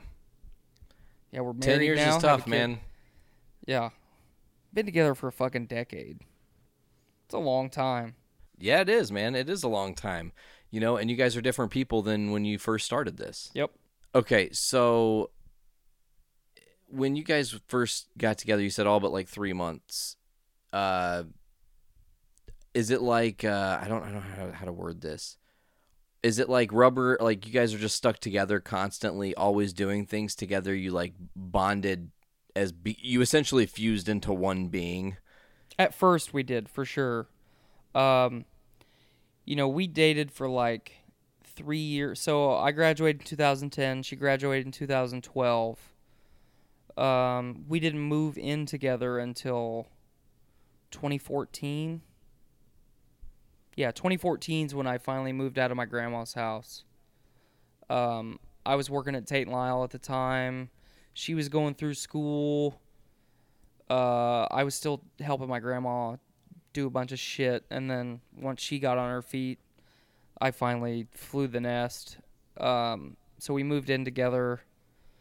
She was still going to school, and then you know once we lived together, we finally realized that even though we like to do a bunch of shit together, we also like to be completely by ourselves. So that fast forward to where we're at now, that's why I bought the house that I did because it has two separate living rooms. Nice. So so when it comes time, I can go do my thing and she can go do her thing. And part of the reason, you know, I have to give her credit because I you know, I said it at the beginning of the show, I'm an asshole. Um but the 5 year the almost 5 years that I was at Tate and Lyle, I was very difficult to live with. You know, I was getting basically 3 hours of sleep a day, working 12 to 16 hours a day with shitty fucking people that did nothing but stab me in the back when I, you know, I extended the hand of friendship and they would shake my hand with one hand and stab me in the back with the other. And I, I I brought all of my work stress home, which created stress at home, and then I would take all of that stress at home right back to work, and it just compounded, and I was miserable. Um, but all but that during that time period, that's when we separated for a short period of time. I came home one day to our apartment and I basically just told her to get the fuck out. I couldn't deal with it anymore. Um, I needed to be by myself because I I was I was being so I was basically cancerous to her. I was making her life miserable. So I didn't want to do that to her, to her anymore. So we separated for a short period of time and then a couple months later we got back together and then we've we've you know we got back together in September or October. So I, I went to my that year that we separated. I went to my dad's for the 4th of July. I was there for 9 days. Did a lot of thinking. I was going to get back in shape and I was finally going to enlist and and I was going to go do door kicking shit and I couldn't do that with her and I was, you know, I was a cancerous person, and it's like, you know what, it's it's time we just went our separate ways. So I came back from that trip, knowing that, you know, it was time to end it, and we did. And then, a couple months later, I I had met a few people, and I had casually dated a little bit, and I, I obviously wasn't over her. You know, I'd been with well, I'd been with somebody for six years, seven years at that point, so I was still emotionally attached. And one day I, I I had gotten some of her mail and I needed somebody to watch my dog, so I reached out to her and I was like, "Hey, when I go to work on nights, will you come over and feed feed my dog?" And she's like, "Yeah, I'll do that." You know, just being nice. And then we were right back right back into it shortly after that. So, It's interesting because you uh you said a thing that is for real. Seven year itch happened in the seventh year. Things it's weird how relationships are tested the hardest in the seventh year. right. Like it's it's just strange. I mean, like Sarah and I have been together eleven years. The seventh year, easily the hardest year, easily. You know, I, it just it's it's a mind fuck mm-hmm. because you think it's a joke, but then you hear everybody else talk about it, and you're like, "Fuck, it's real, man!" Like, what is up with that? I don't I don't quite understand. So Well- you guys get back together. You're you're still at Tate and Lyle for a short time longer there. Yeah, I was at Tate and Lyle for pretty much two more years after And- that. Even during that, are you realizing it's the job that's made you toxic? a little bit. That's that's when it started. Um, because originally when I started there, I was on C team. So they have they have four teams of people uh, in two different parts of the facility. There's only 200 people that work there. There's 20 people on a team, and then management and all the other shithead people that don't do anything. Um, but I was originally on C team. I had an opportunity uh, to move to A team, so I was a part of the A team for almost two years. Um, a guy on A team who was one of my good friends at the at the facility reached out to me and he's like, "Hey man, we have an opening. I know you're miserable where you're at. come over here with us. It'll be better. And and for a long time it was, and then uh, it goes back to my abrasive personality. My, I was always told by my mom's dad, say what you want to say, say what you mean to say, and don't fucking care what anybody else thinks about it because your opinion is the only one that matters. And that's good advice to an extent. Um, because it goes back to what my dad says about our family is we have the ability to hurt people's feelings forever. And when you work in a really stressful environment like that and you're with the same people all day, every day, um, the last two years that I worked there, each year I worked a thousand hours of overtime. Um, I was doing my 12 hours, doing four more hours, going home, showering, taking a nap, and going back at midnight to help with projects and shit like that, and then working another 16 hour day. Um, I was burning the candle, you know, the whole candle was on fire. It wasn't just each end. Um, the entirety of it is just yeah, a the, the whole fucking candle was ablaze. Um, you know, and I was trying to do all my hobbies that I enjoy, and I was trying to devote time to her and to my family, and you know, I wasn't getting to be around for holidays because that place runs 364 days a year. Um, but then, you know, that old guy that I said told me we all justify what we do. He also told me that you can only step on somebody's dick so many times before they stomp on your dick. And uh, that's some of the best advice I've ever got because I was very abrasive. Um, it's a different management system there. It's really hard to explain, but you basically don't have a boss. Um, you are your own boss. So when you're in a meeting with corporate people and you're you're you voicing, represent you. Yep, and you're voicing unpopular opinions. The team, the other 19 people on that team are supposed to have your back, but if you're doing what I was doing and you're saying, you know, really off the wall stuff like we need to organize and bring the union in here, you're not very well liked. Um, Oh shit. so towards the end of my time there, um, you know, I finally came to terms with, man, this job is killing me. I had gained a bunch of weight. Like I said, I was only getting three hours of sleep a day. I was sick all the time. I was pretty much sick all year long.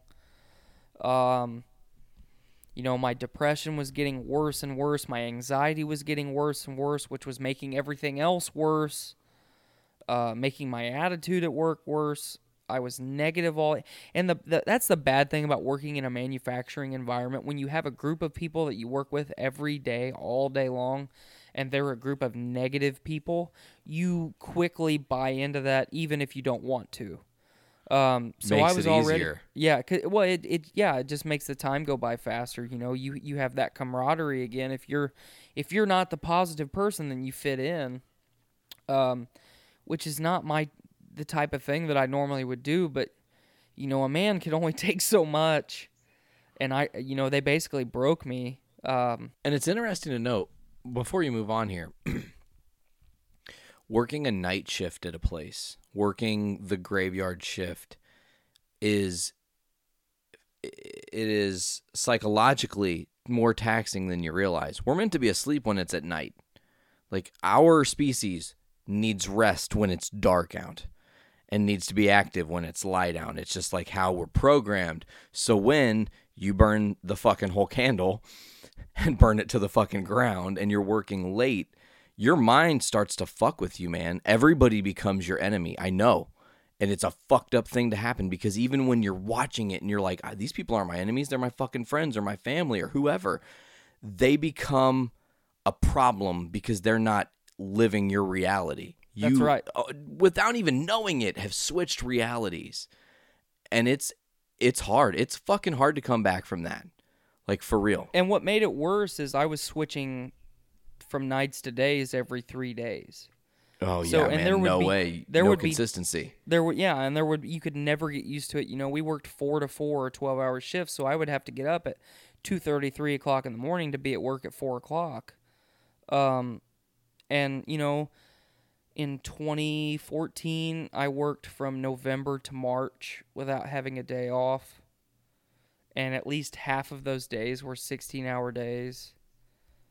Um, it just it it just broke me. It wore me down, and then I I finally started to realize that I was in a toxic environment, and I was just a number, and the place didn't give a shit about me. And then, you know, then I found out that that we were gonna have a kid, and it's like, and so backtrack a little bit. Um, 20, 2015, or I'm sorry, 2016, I proposed to my wife, my now wife, on Valentine's Day, and we consummated that engagement, and we made our kid that day. I've pretty much got it. I've pretty much got it down to that day. Um, Science. science and shit. Uh, sometimes it do be like that, but uh, so we found out we were having a kid, and then you know I told everybody that I worked with, and I scheduled scheduled vacation around the time that uh, the due date was, which you know they they were working with me. They said we know this isn't going to be dead on. We're going to let you change and move your vacation, whatever. And I was like, you know, cool. I'm with a good group of people. They're looking out for me. They're they're making sure that I can take care of my family. You know, this is a good environment. Um, so fast forward to November of uh 2017 or 2016. Um, my wife calls me. I had already worked one night. I was on my I was getting ready to I was getting ready for work on my second night. Um, I just got out of the shower and she calls me, and her the doctor's office that she works at is right above her OB's office, so mm-hmm. just right up right up the stairs from each other. She calls me just to say my blood pressure spiked again.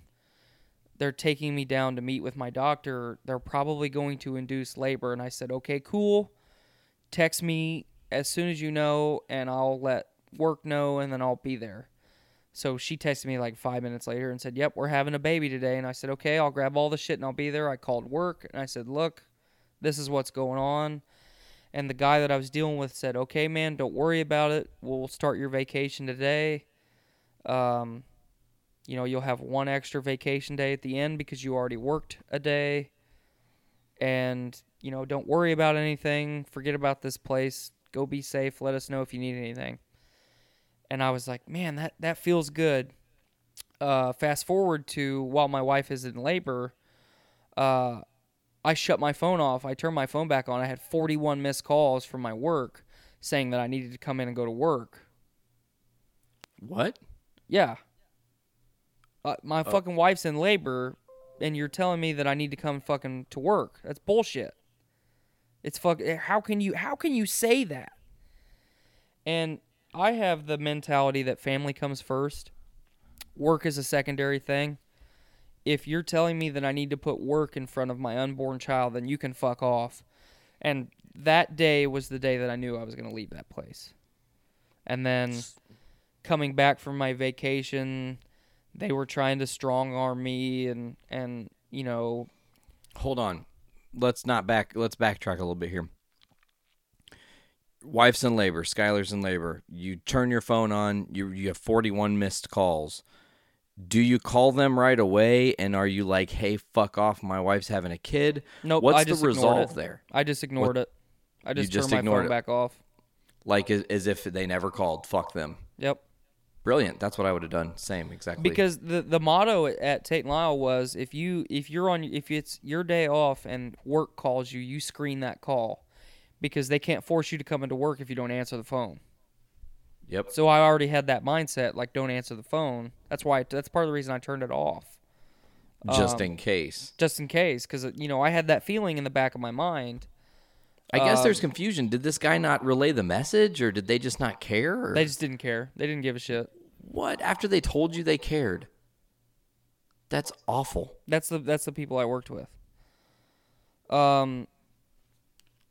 So fast forward, they're they're threatening to fire me and everything, and I was like, you know what, I'm I'm just done. I fucking quit. And then I went fire to- me. Yeah, no, fire. you can't because I'm quitting. That's right. So then I left and went to. Uh, I took I took like three weeks to just kind of relax and get over the fact that I just left a very lucrative career. But I did it for the good of my family, and you know because uh, my daughter was born in November, and I lasted until May. And, you know, I worked a shit ton of overtime in that time. And I was watching my daughter grow up on my cell phone, and it's like, this ain't fucking Fuck that. right. Yeah, you know, I couldn't get up at night and help. You know, if Ruby was crying at night, Skylar had to get up and do it because I was only getting three hours of sleep anyway. So I can't go to work. It, and it was a dangerous job too. I can't go do a dangerous job job on an hour of sleep. You know, it's a miracle that I could do it on what I was doing it.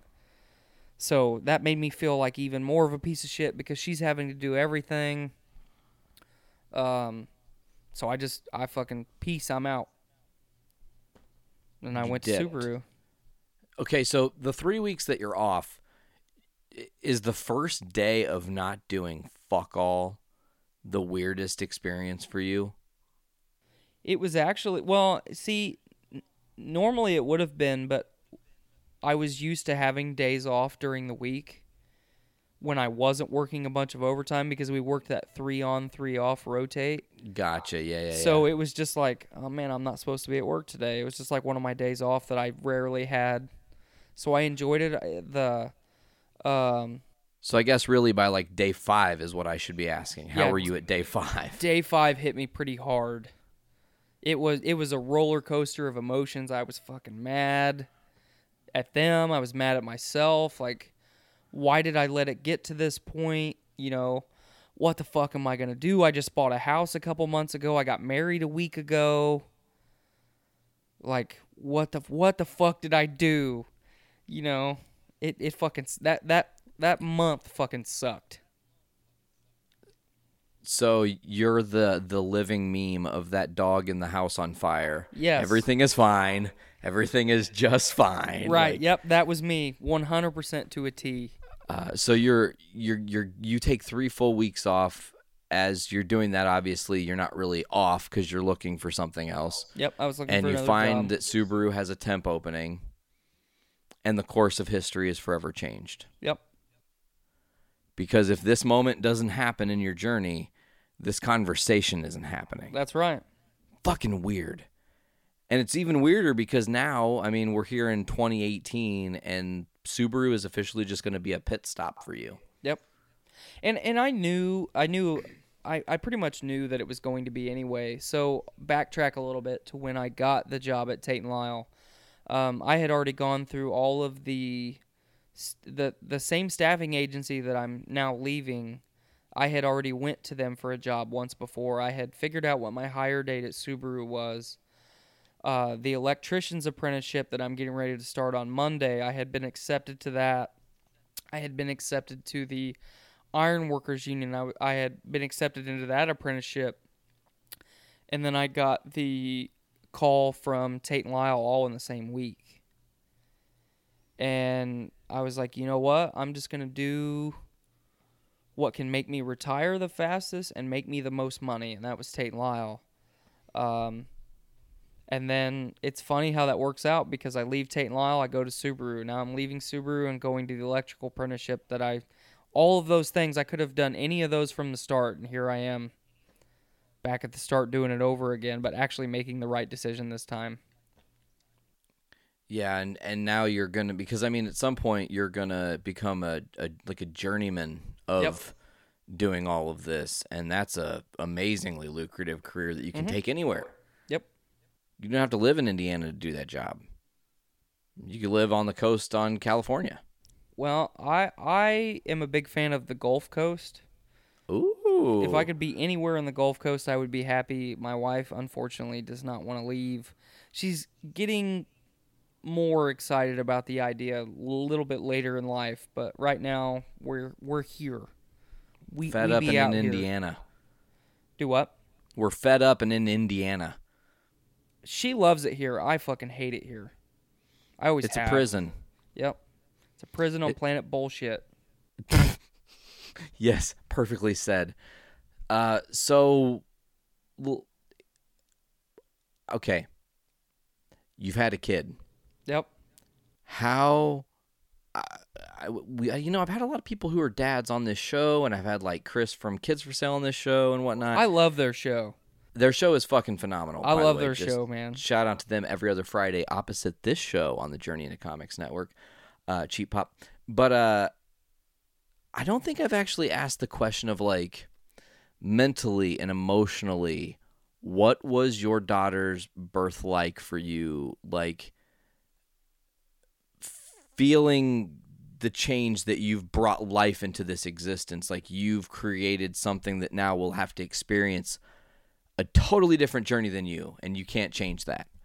So when when when Skylar called me and said, "Hey, I'm I'm gonna have a baby today," you know, it was I was running. I had literally just woke up like 45 minutes before that and took a shower after I had worked all night the night before, and I I remember I had a really bad night that night. Um. So I grab everything and I pack everything up and I fucking haul ass to the hospital. You know, I might as well have had a police escort because I'm fucking hauling ass to the hospital and I get there and it's like, all right, when's the baby going to be here? Probably tomorrow. Okay, anxiety was fucking at 11 and now you just knocked me back down to about a 4, but I'm I'm still fucking freaked out. Like your adrenaline's pumping, but Right, you're told you that it's only a three. So, um, they dosed her with Pitocin pretty much all night long, but they weren't giving her enough. So, I've talked about my fucking qualms with the medical industry enough. I don't need to say any more on this podcast, but Check um, out Podcastrophe every Thursday, folks, on the Journey into Comics. yeah, you'll Network, hear you'll hear me fucking talk about the medical about that. industry. Um, but uh, so so they weren't giving her enough pitocin, and then all at once they gave her too much pitocin, and it's like fuck, bam, the baby's gonna be here now, and then, um, Skylar was Skylar had her naturally and was struggling a little bit, so. Uh, Skylar's OB decides to hook this suction cup thing to my kid's head. And I'm like, that head is really, really soft. Why are you hooking shit to it? I don't I don't like this. So she okay, so this a little suction cup thing and it's got like a three foot long steel cable on it. Braided steel cable. And she's putting all of her body weight leaning back, trying to fucking jerk my kid out of my wife, and it's like this is already terrifying enough. What the Now it's fuck a is fucking happening? horror movie. Well, the fucking suction cup pops off my daughter's head and hits the doctor in the face. Fucking so A. That's a, hilarious. a little little bit of comedic relief there, but so before that part, you know, I'm holding my wife's le- leg and I'm staring at the wall.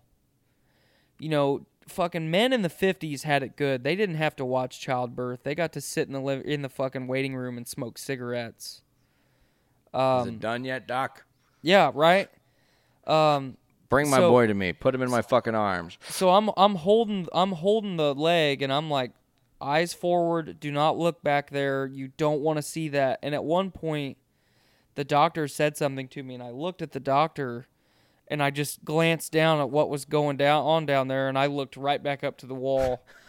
Everyone in that room stopped. Stopped what they were doing. They quit paying attention to my wife and they said, "Sir, are you okay?"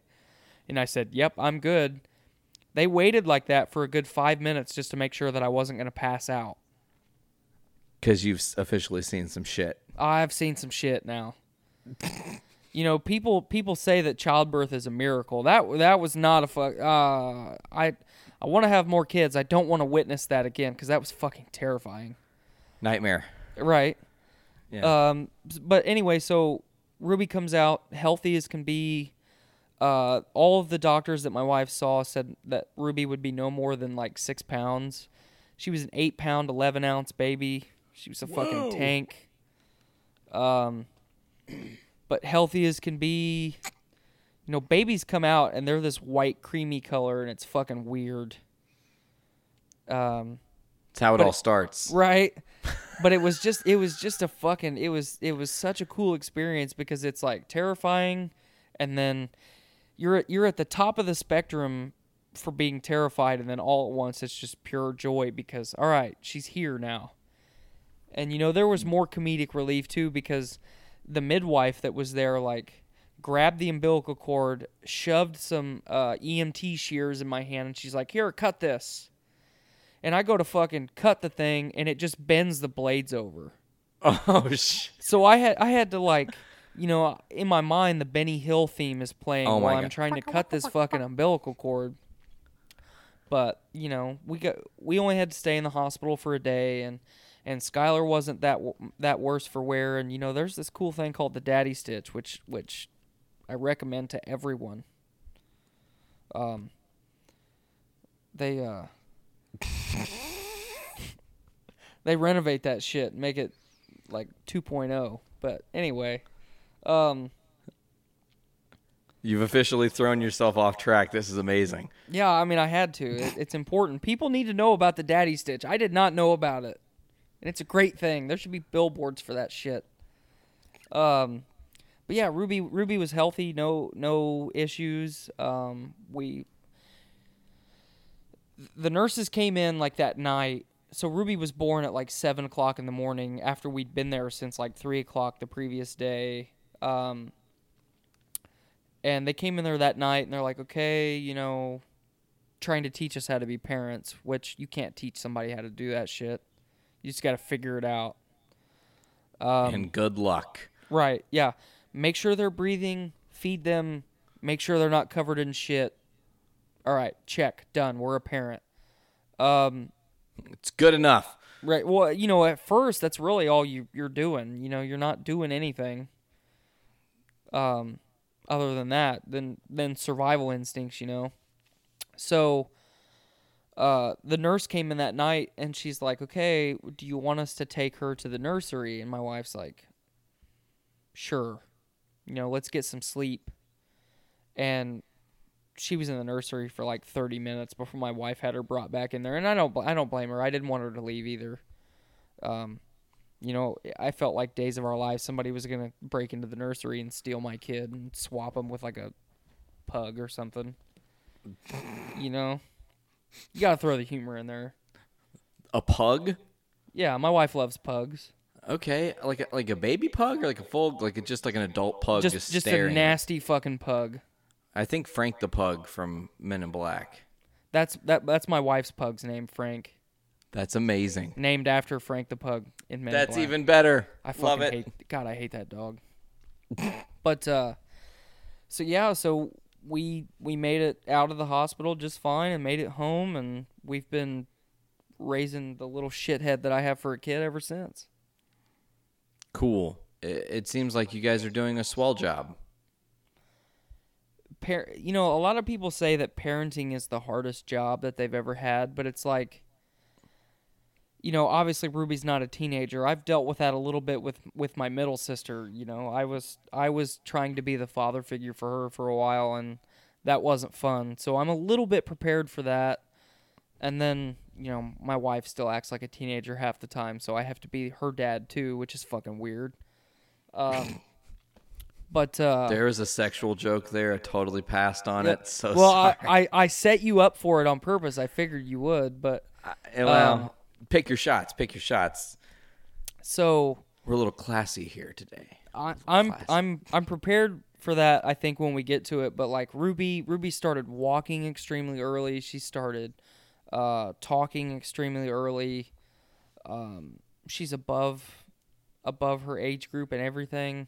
You know, neither my wife and I aren't very neither one of us are very tall, but Ruby is one of the youngest people in her daycare class, and she towers above everyone.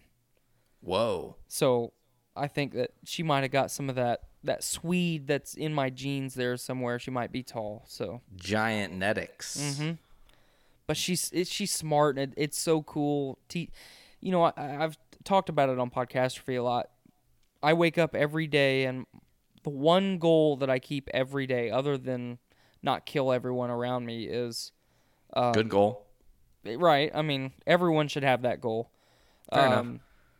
But it's it's to learn something every day. I try and learn something new or relearn maybe new information about something that I had previously thought. You know, like simple shit like why is Pluto not a planet?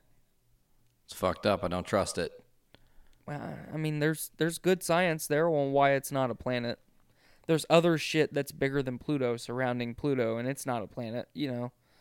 Um, That's true. You're but right. anyway, not to get off, off not not to, to get into the space force. Yeah, I don't want to get for into a whole nother. We have right like now. literally a whole nother podcast to do immediately with all these other topics we could discuss. right.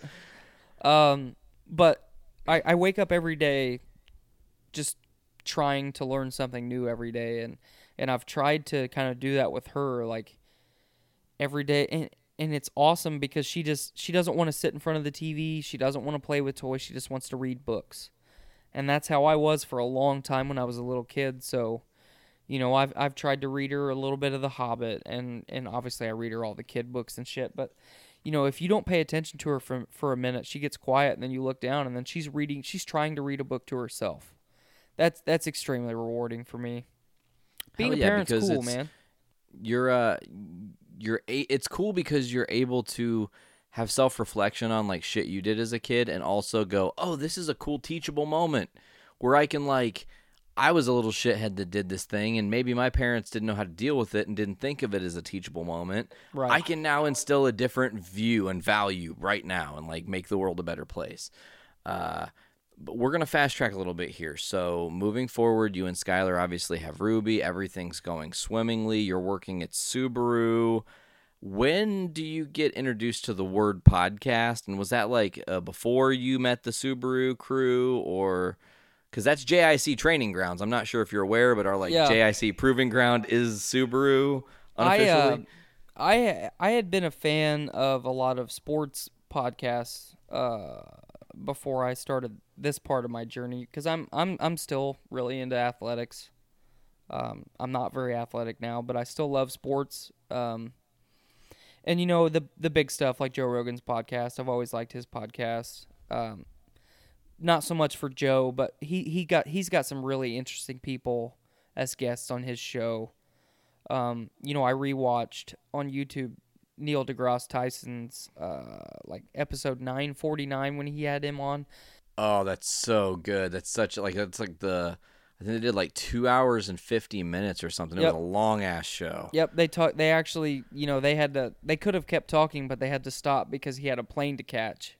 You know, he had a red eye he had to get to. So, such it, his guests really shine in that. So I've always enjoyed his podcast. Um, but like, so a little bit of backstory. I I know Mike previous to Subaru. I know Blaine previous to Subaru. Um, just through mutual friends that we had. Um, and I never really cared for Blaine. I never really cared for Mike uh, back then. And then, you know, I didn't recognize Blaine at first, but I recognized Mike right at first, and I did. I didn't make it known that I knew who he was. And the first day that I was there, I was working with Brandon. We started talking about video games, and on our way out that day, he's like, "Hey, man, I have a podcast that I do with a bunch of other people, and it's really cool. You should check it out. You'd probably like it." And I was like, Heh, "Amateur podcast." you know, not not because I'm above an amateur podcast, just because you know, especially at that time, I was so busy. You know, I was starting a new job. I didn't know where the fuck my life was going at. I'm a parent. I don't have time This- for that shit. This new guy is thrusting this thing in your face like he's a salesman. Right. Um. So, fast forward a couple weeks, and you know, I'm starting to get in with everybody, and we're talking nerd shit, and we're having good conversations, and uh, Blaine's talking about his podcast, and he's talking about who he's gonna have on as a guest that week, and I was like. My first impression of my my second impression of Blaine, you know, since I met him once before, was, God, this guy's a fucking douchebag. Wait, that was the first or second? That was the second impression. So the first impression of Blaine when I knew him previous was that he was a douchebag, and then the second impression was, yep, he's still a douchebag. Um, and you know now we're best friends, but that's why you shouldn't judge people, folks. Get to know people. Um, but uh, so Blaine and I got to talking, and we we started talking about music and and all kinds of shit, and it's like, yeah. And he kind of hinted about me maybe maybe me being a guest on his podcast, and I kind of play hard to get. I was like, ah, maybe I'll do it. See if I have time, you know.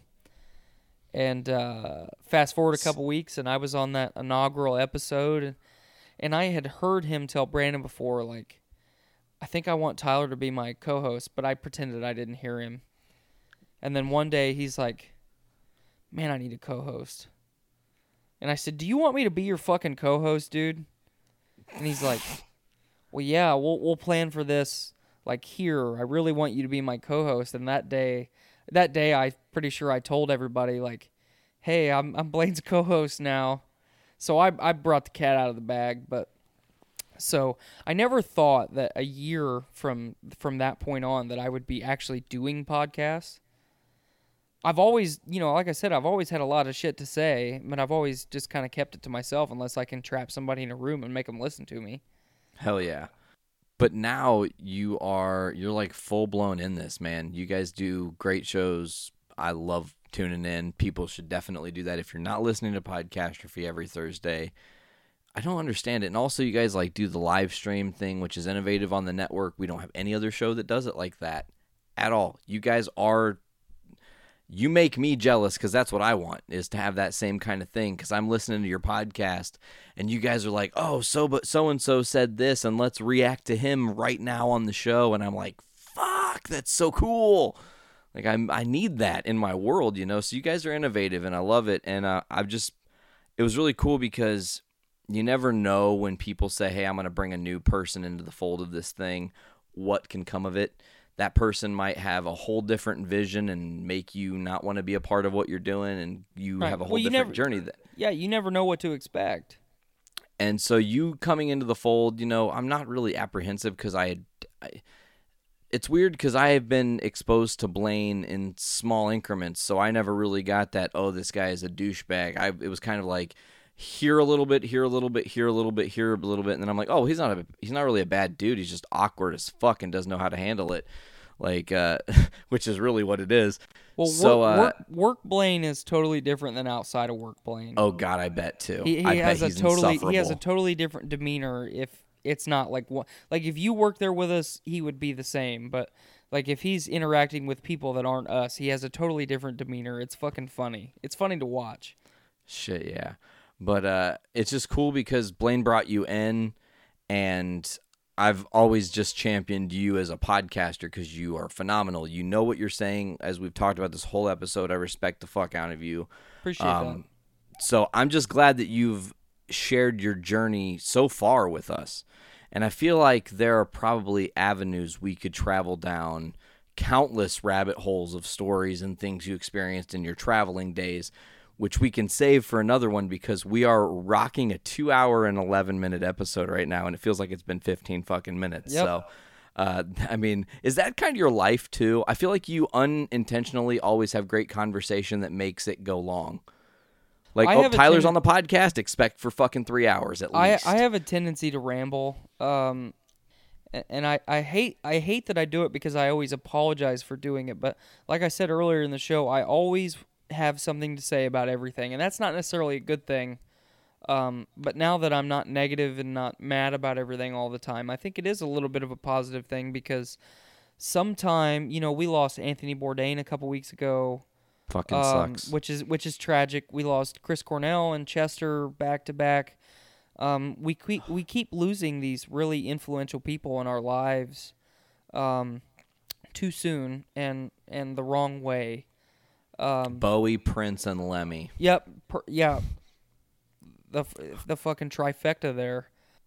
Man, and that was in like like a four month time frame. Mm-hmm. Bowie and Lemmy back to back, and then like two or three months later, Prince died. Yep. Unbelievable. Um, 2016 fucking sucked. But you know, sometimes I at least think in my head that maybe through my somewhat incoherent ramblings that I talked to somebody long enough that it, it might have slightly diverted them from that path. A couple weeks ago on the show, you know, I talked about my battle, my battles with depression and anxiety, and how at one point in my, actually more than one point in my life, I was ready to end it. You know, I, I had every intent, and then I, I came up with the idea that if I could just break it down into time. You know, time's a big theme with me. If I can go the next 15 minutes, then that means I can go the next hour. And if I can go the next hour, that means I can go the next 5 hours and 8 and then 12 and then I can go a whole day.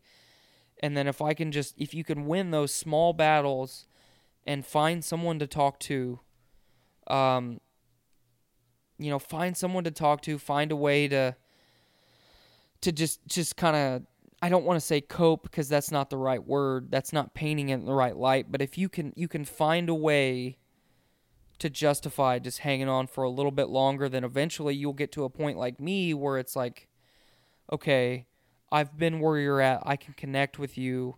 I'm not telling you how to live. I'm not telling you why you shouldn't do what you set out to do but here's why I didn't do it, and here's why I don't re- uh, why I don't regret the decisions that I've made.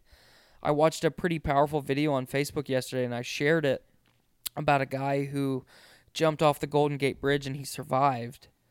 Um, he's one of like 30 people total who have made that jump and actually survived. And he travels around the U.S. now, uh, like as a motivational speaker and he said the same he he said that the one thing that ties him together with all the other survivors um, of the Golden Gate Bridge is the moment my hands left the railing, I regretted it. So, um, suicide prevention is a big thing in my life. You're you're taking the out for yourself and and that's that's great that you don't have to feel that pain anymore but you're causing so much pain in the act that it doesn't make it right Yeah, the wave of darkness and pain that you'll leave everyone else can Mm-hmm. become. It, it can actually create a chain effect and cause other people to go down that same unfortunate Yep. path. and, and And- you know if you survive like that that guy said you know it created so much strife in his family because now every time the phone ring or his dad's phone rings his first thought is is my son alive you know so it creates lasting emotional trauma for family that didn't have it initially so um i kind of kind of forgot where i was going with that I don't. It doesn't matter because uh, I agree with you that you know suicide prevention and and being able to talk about it and having discussions in the open about how people are feeling and whatnot. that's where i was going If- it, if- it, go ahead it matters, you know. Mhm. It is Yeah. a thing that needs to happen because we as a society are already in a frail mental state by the way Mm-hmm. things are run and operated around us that we can't control that are well outside of the reins of our control. So the best thing we can do is to learn coping mechanisms to survive. well, and you never um, know. You never know. Like we we go we walk down the street every day, and you never know that just by saying hi to somebody, that might be the moment that they're like, okay, I can make it a couple more minutes. You know, Yep, absolutely. in, instead of instead of going over here and jumping off this bridge, I'm gonna go sit on that park bench and I'm gonna say hi to the next person that walks by me. and, and smoke if- a joint. Yeah, right. You know, do anything, do something other than make that kind of mistake. And if if my incoherent ramblings can can deter someone for ten more minutes, then then that's that's enough for me.